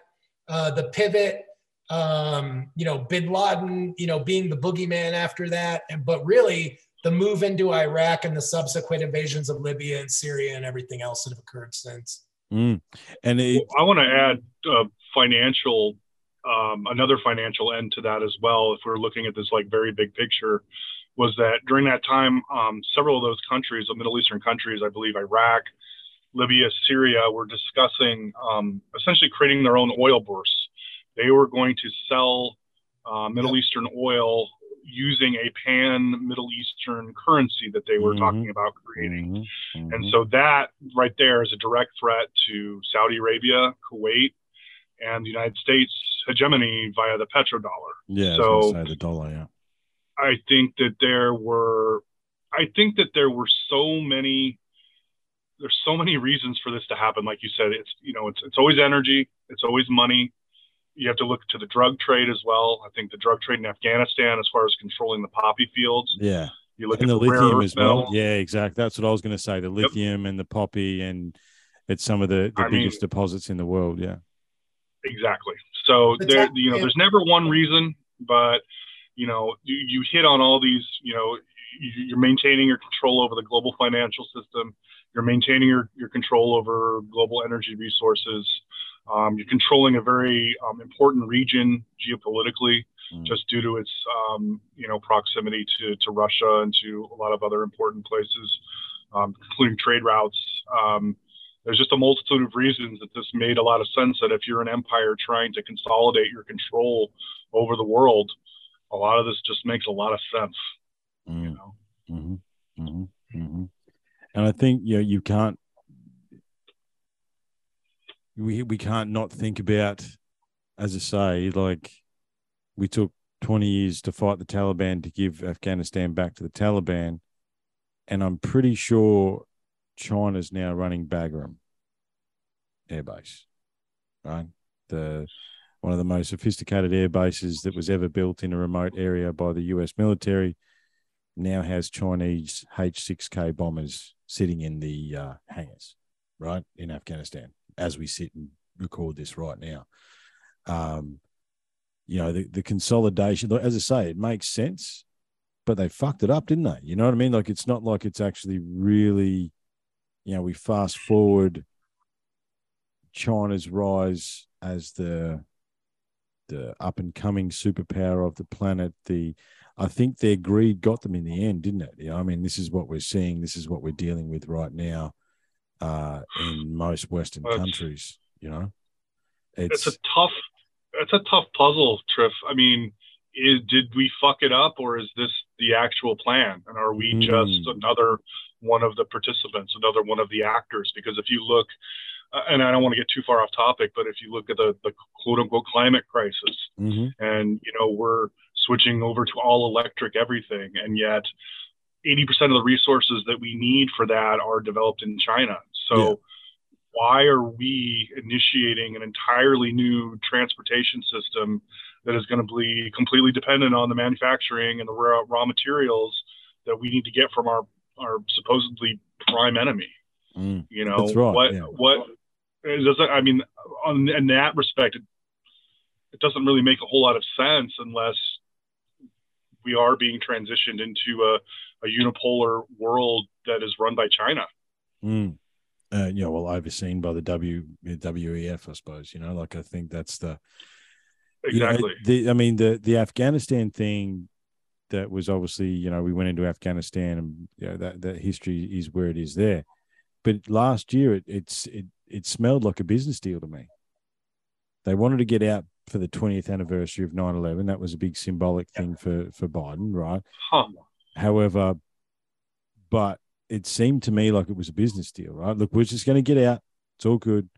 Because within weeks, China was there, right? It, yep. it, was like they left and they left and made the Taliban, I think, it isn't it the fifth biggest military now or something like that in the world with the amount of gear that they left behind, right? Jesus. Um, and the Taliban have never been our enemies in America, except for during 9 11. Uh, we, had a, we've had a relationship with them. When George Bush was governor of Texas, the Taliban came and visited mm. uh, Governor Bush. He hosted them. They gave press conferences. They were asked about human rights and they mocked the reporters uh, in response. Hmm. so there was never, and the Taliban, oddly enough, the one thing that they were really good at was controlling the poppy fields. Mm-hmm. They they actually kept poppy production to a minimum because they didn't like the effects it had on the populace and because of their their religious conservatism. Mm. Um, but we right. opened that wide up when we oh, got yeah. it in there, and I suspect it's getting shut down a little bit unless you know Taliban's finally on board with that form of the business. You can't you can't run an opioid crisis without opioids without poppy fields, mate. ding ding ding. yeah. And let's not the drug trade that. makes the world go round, my friend. Absolutely, yeah. I mean, it does come back to the drug trade. It does come back to this manipulation, and it, and yeah, it's it's the insanity of. So, I mean, I sat here this morning, and as I said, I didn't do too much research. I wanted you boys to to give me what you had, and you know, I think we could, we could probably do a part two. You know, I don't think I don't think we we finished. We we basically brushed upon the major topics and dug down into a few deeper details. However, upon review, it seems quite obvious to me now that it was some sort of state controlled thing, you know, and it's like, you know, 10 years ago, even 10 years ago, right? If I'd have said to you boys, yeah, yeah, there's the dark elite and they control the world and blah, blah, blah, blah, blah, blah. Oh, yeah, sure there is. You know what I mean? Yeah, maybe, you know, I can see that, blah, blah, blah. It's quite clear that that is actually what's going on now, right? I mean, wasn't it the UN, the UN the other day um, pass something to enforce the fact that the world's not run by a series of elites. You know, well, that's a bit of a weird thing to say. You know what I mean? What do you, what do you need to say that for? You will own nothing and you will be happy, Triffin. Exactly. You will own nothing and you will be happy. Yeah. Um, look, I suppose where do you want to finish, boys? I mean, what do we want to do to to to tie this one up in a bow. I think number one, we need to think about another topic. I really enjoyed this. Uh, I think we need to, because I mean, I think it was Dan was saying we had our conversation. It's like if you don't believe in conspiracy theory, just you know, MK Ultra, Northwood, you know, like just the list goes on and on and on and on you know, I was thinking, what what was the exploding cigar thing? I mean, how badly they wanted to get Castro? They were trying to get exploding cigars into his into yeah. his cigar case. Like that was a plan, you know, like yeah, uh, that, seriously discussed. Yeah, that was seriously that was a serious yeah. plan to get an. Somebody literally stood up in a meeting and said, "I've got an idea."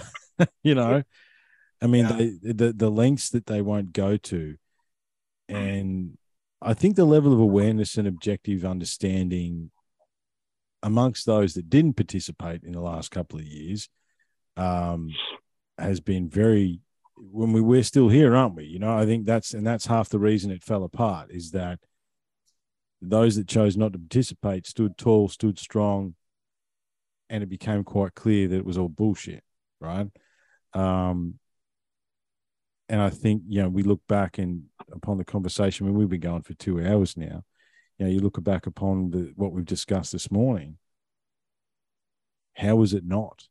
I think is the question now, right? How, someone, you know, the, anyone, any of the truthers out there, if you disagree with myself or Chris or, or, or Dan, don't hesitate to get in touch with us. Unlocking the code nine at gmail.com. Give us your refuting arguments as to what we spoke about today, because to me now, I need to be convinced that it wasn't an inside job. You know what I mean? Like the, the, this is. I didn't know the depth. I knew the bushes were deep in the in the narrative, but I wasn't quite sure how deep in the narrative they were. I mean, and I did. I thought about a weird anecdote is that they think that Clinton basically became president because he played saxophone on late night, you know, whatever it was, David Letterman or whatever, right? He he showed a a human side to himself, and that's what got him in. But he was a continuation um, of the process, right? There's a band called Hilltop Hoods, and I actually play that. Oh, you boys would have heard them if you listen to the podcast. I play their song sometime at the end. They're an Aussie rap band, and one of the I've got their. I might actually put it in on the front of this one. There's a, they've got a song called 50 in 5 and it's like 50 years in 5 minutes. And one of the lines of that song is a, is a blowjob brought about the fall of a dynasty, right? And that's pretty much what happened. That put a big, massive spanner in, in you know, old, old Billy Boy's uh, desires didn't help him. well, I think that the Clinton presidency also stemmed from his involvement – his early involvement as governor of Arkansas. Absolutely, the yeah. Drug, facilitating the drug trade. Yeah, yeah. I think well, that he, yeah. he, he was like one of the inside guys. He knew he knew the score, so he's a safe bet. And I'm sure they had enough information on him from his various dalliances that he could be controlled. Mm. You know. Well, I mean, yeah, I mean that that's where Barry Seal landed his planes. That, that's where the yeah, the, the Contra stuff you know, was being done. What what yeah. while why he was the governor of Arkansas. Like this is the yep it's so easily all tied together. Well, boys, I'll ask you for your final thoughts, uh, and then we might we might wrap this one up for today. Uh, so, Dan, you kicked us off, mate. So you can. What's your final thought on? Yeah, you got it. I mean, uh, I actually been digging that band and listening to them on your show. So. Yeah. I'd say in response to that, though, you know, it takes a lot of careful planning to create a fall of a dynasty. Mm. Uh, to kind of, you know, go back to our theme and um, you know, Operation Northwoods, which was a Cuban operation that was proposed, uh, the part that uh, Kennedy couldn't deal with was that they wanted to shoot down American airliners mm. with people on them. Mm-hmm. They wanted to stage a false terrorist attack uh, of airliners getting shot down by Cubans so that they could invade Cuba. Mm-hmm. And Kennedy said no. He's like, "That's a bridge too far. I'm not going to yeah, do we're not, it." We're not sacrificing my own people to to this game. Yeah. Yeah. So just to bring it all full circle into this world of you know, clearly this has been being run by the same uh, the same intelligence mind since World War II and possibly beyond that if we started digging deeper. Mm-hmm. Mm-hmm. Um, so yeah, let's all be vigilant and uh, and remember that you know if we can hopefully create an era, you know, some type of positivity and, and build enough information and and get enough people on board to kind of open their minds to what's happening, mm. um, especially with all the information available. That maybe we can start to fight back against some of this. Yeah, I think that's I think that's yeah that's spot on, mate. I think you know I talk about all the time common sense, critical thinking, personal responsibility. Right? If you if you can sit back and employ those three things and apply those three things to what's going on, uh, you know, what has happened, what is happening, then it's quite clear we're being played uh, like a bloody marionette. And the only way we can move forward as as a as a society, as a human society, I mean, we're on the same big blue ball hurtling through infinity, boys. You know, like is recognizing that this is what's taken place. And as you say, it's been going on for a long time. Like Aaron, long before we were born, this this these things have been in play. Uh, however, as this generation of men, these evil men, I mean, you know, Dick Cheney's uh, he had his false heart. Is he still alive? I was trying to. Is he still He's still alive? Is he still using that false heart? He's, He's still, still alive. alive. Oh my god. Um, yeah, I remember the jokes about him. You know, it's like, yeah, the only person that could have his heart replaced and still live. um, you know, I think the, this generation of men is passing. Uh, and I, I, one of my theories about the the chaos that just happened is that you know Rockefeller wanted to see his plan come into play before he slipped off the coil. You know, um, but yeah, I think that's perfect, Dan. There is a positive side to this, and it's it's objective thinking and object, objective understanding, uh, and and realizing that this is taking place. And the more people that we can get to see that and be objective, we've done our job, boys. Um, Chris, I'll leave it with you, mate. What do you reckon? I just want to add something that we touched on a little bit in our last talk, uh, Triff. Um, that this is a war for your mind, essentially. Mm. This is a war of information. And the more enlightened you can be about these events and the more that you can critically understand them, I think really helps to define like a proper framework for understanding kind of current events and what we're seeing around us. And I think that we as people can sometimes tend to underestimate our own power and that mm-hmm. um, this is not you, you, can't fight this stuff with violence you know you're playing right into the state's hands when you do that but what you can do is you can fight back with humor and you can fight back with community and solidarity with memes with that's why i think like comedians these days are some of the most powerful advocates we have um, because a lot of them see through the bullshit and, and know how to counter it with proper humor. And I think the more that we can mock and ridicule these fucking crazy motherfuckers that are running all these ops on us, um, I think that's where we derive our power. And we, we just, we need to take that back and we, we need to um, come together and, and not be afraid to, to stand up and, and mock all this stuff because it's, it's insane all of it's mm. insane and we mm. need to everybody needs to objectively understand that and then we can only then can we start to fight back absolutely Amen. absolutely Amen. Amen. I think, you know, just to, to to dovetail on that, Chris, you know, you're totally right. Love is the answer. Humor is the answer. And those of us that held the line, the only reason that they gave up this time, right? I mean, is because of those of us that held the line. I think whatever mm-hmm. percentage they thought was going to hold the line was more. Um, the protest began to grow exponentially, uh, and it became undeniable, right? And people power did that.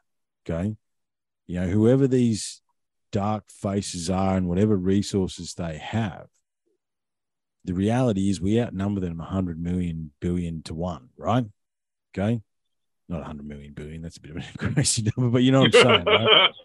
um, it would be something like 10 million to one. We outnumber these people if you were to break it down, right? So, who has the power? Right? The people have always had the power. However, we need to understand that love is the answer, that fear and control, divide and conquer, color, creed, sex, religion, none of this stuff matters. They are all mechanisms to divide us. And more the more divided we are, the easier controlled we are. And if we just can recognize that and you know, I mean, we're all fathers, right? We want our children and our children's children to have at least some of the measures of freedoms that we had. And if that's going to take place, then it is our responsibility. I mean, this is, you know, it's crazy to think that in 60 years' time, once we're slipped off our coil that our grandchildren might listen to this episode to garner an understanding, or our grandchildren's children to garner an understanding of where we were at during these prophetic times. What did we do? Right. And I think that those amongst us need to ask ourselves, what are we, you know, continue to do what we do, continue to do our research, continue to think objectively. And just remember that love is the answer, boys. And uh, and with that, much love to you boys. Thank you very much. Uh, this is awesome. We got to do this again.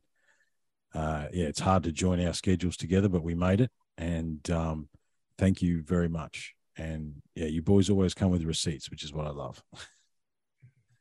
Thanks, Trev. Well, thanks for having us, man. I really appreciate the opportunity. All good, boys. Yeah, look after yourselves. Yeah, look after yourselves, boys. Thanks, everyone. Uh, we'll talk soon. Cheers.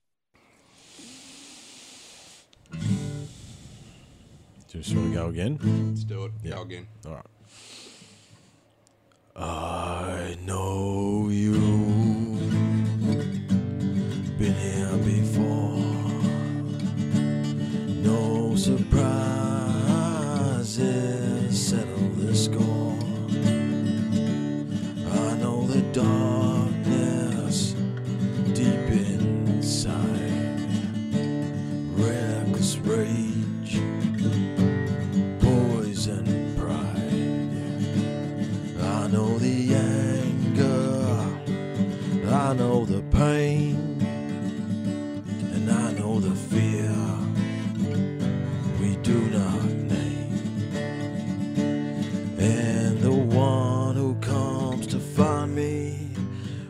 my time is through, I know you. I know you.